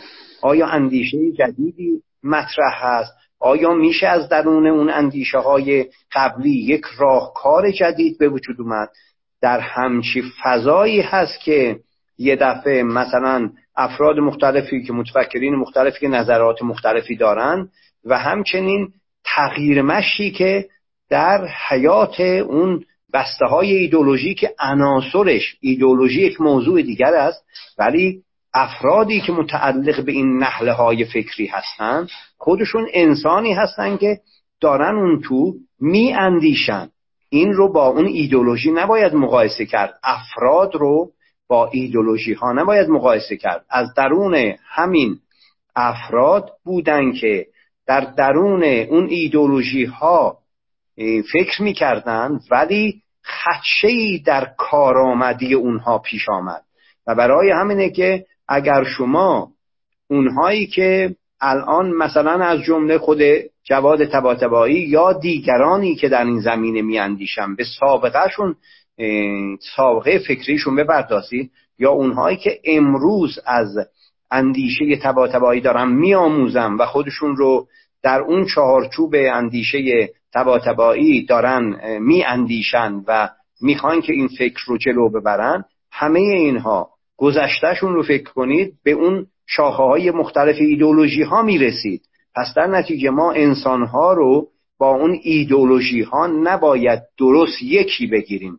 برای همینه که در همه نهله های فکری این تحولات در مورد انسانهایی که اونجا بودن پیش آمد و بارقه های فکری ایجاد شد و این و با توجه به اینکه افکار شاخه های مختلف فکری گذشته که قبل از انقلاب حضور داشتند تفکر هیچ کدوم جوابگوی خواسته های انقلاب و افرادی که به یعنی شهروندان ایرانی نشد اون وقت که زمینه برای پیدایش گفتگو در قلمرو عمومی فراهم شد. خب طبیعتا گفتگو هم یک شبه ره صد ساله در گفتگو نمیشه. در هیچ زمینه ای در هیچ زمینه چه عملی چه اندیشه ای یک شبه نمیشه ره صد ساله رفت گفتگو آغاز شده و گام به گام سال به سال این گفتگو فضاش ادبیاتش مفاهیمی که درش به کار میره داره دقیقتر و دقیقتر میشه. و این در حقیقت اتفاق بسیار مبارکی است که اون امید رفع فضای مثلا امتناع تفکر رو داره فراهم می‌کنه. منظور من اشاره به اینها. شما در لابلای نشریات لابلای گفته ها لابلای گفتگوهایی که صورت می‌گیره به این مسائلی که دیگه اون بسته های ایدولوژی رو برای درمان مشکل ایران. از هر زاویه بخوان نگاه کنم. کافی نمی‌دانند رو هر روز بیشتر و بیشتر می‌بینید. بله خیلی ممنون آقای صحافی از توضیحاتتون که امروز سوالات زیادی مطرح شد و شما هم پاسخ دادید. مجددا تشکر می‌کنم از حضورتون در این برنامه و از اینکه بینندگان و شنوندگان هم ما رو در این برنامه پیگیری کردن. سپاسگزارم. انشاءالله دو هفته بعد ما جلسه هفتم رو خواهیم داشت تا دیداری دیگر خداحافظ و ایام بکام. منم تشکر می‌کنم از جناب که این برنامه رو مدیریت کردید به نفع احسن. از سوالهایتون که سوالهای بسیار به جای بود تشکر می‌کنم. از شنوندگان و بینندگان عزیز تشکر می‌کنم که حوصله کردن این این مفاهیم و این بحث ها رو شنیدن حوصله می‌خواد. از اونها تشکر می‌کنم و تشکر از کسایی که شنوای این فایل خواهند بود. همچنین و مجددا تشکر می‌کنم از مدیران سدانت برای این امکانی که برای ما فراهم کردن امیدواریم که دوستان رو در جلسه آتی به ببینیم. منم شب خیر میگم به همه به همه شما و خداحافظی می‌کنم.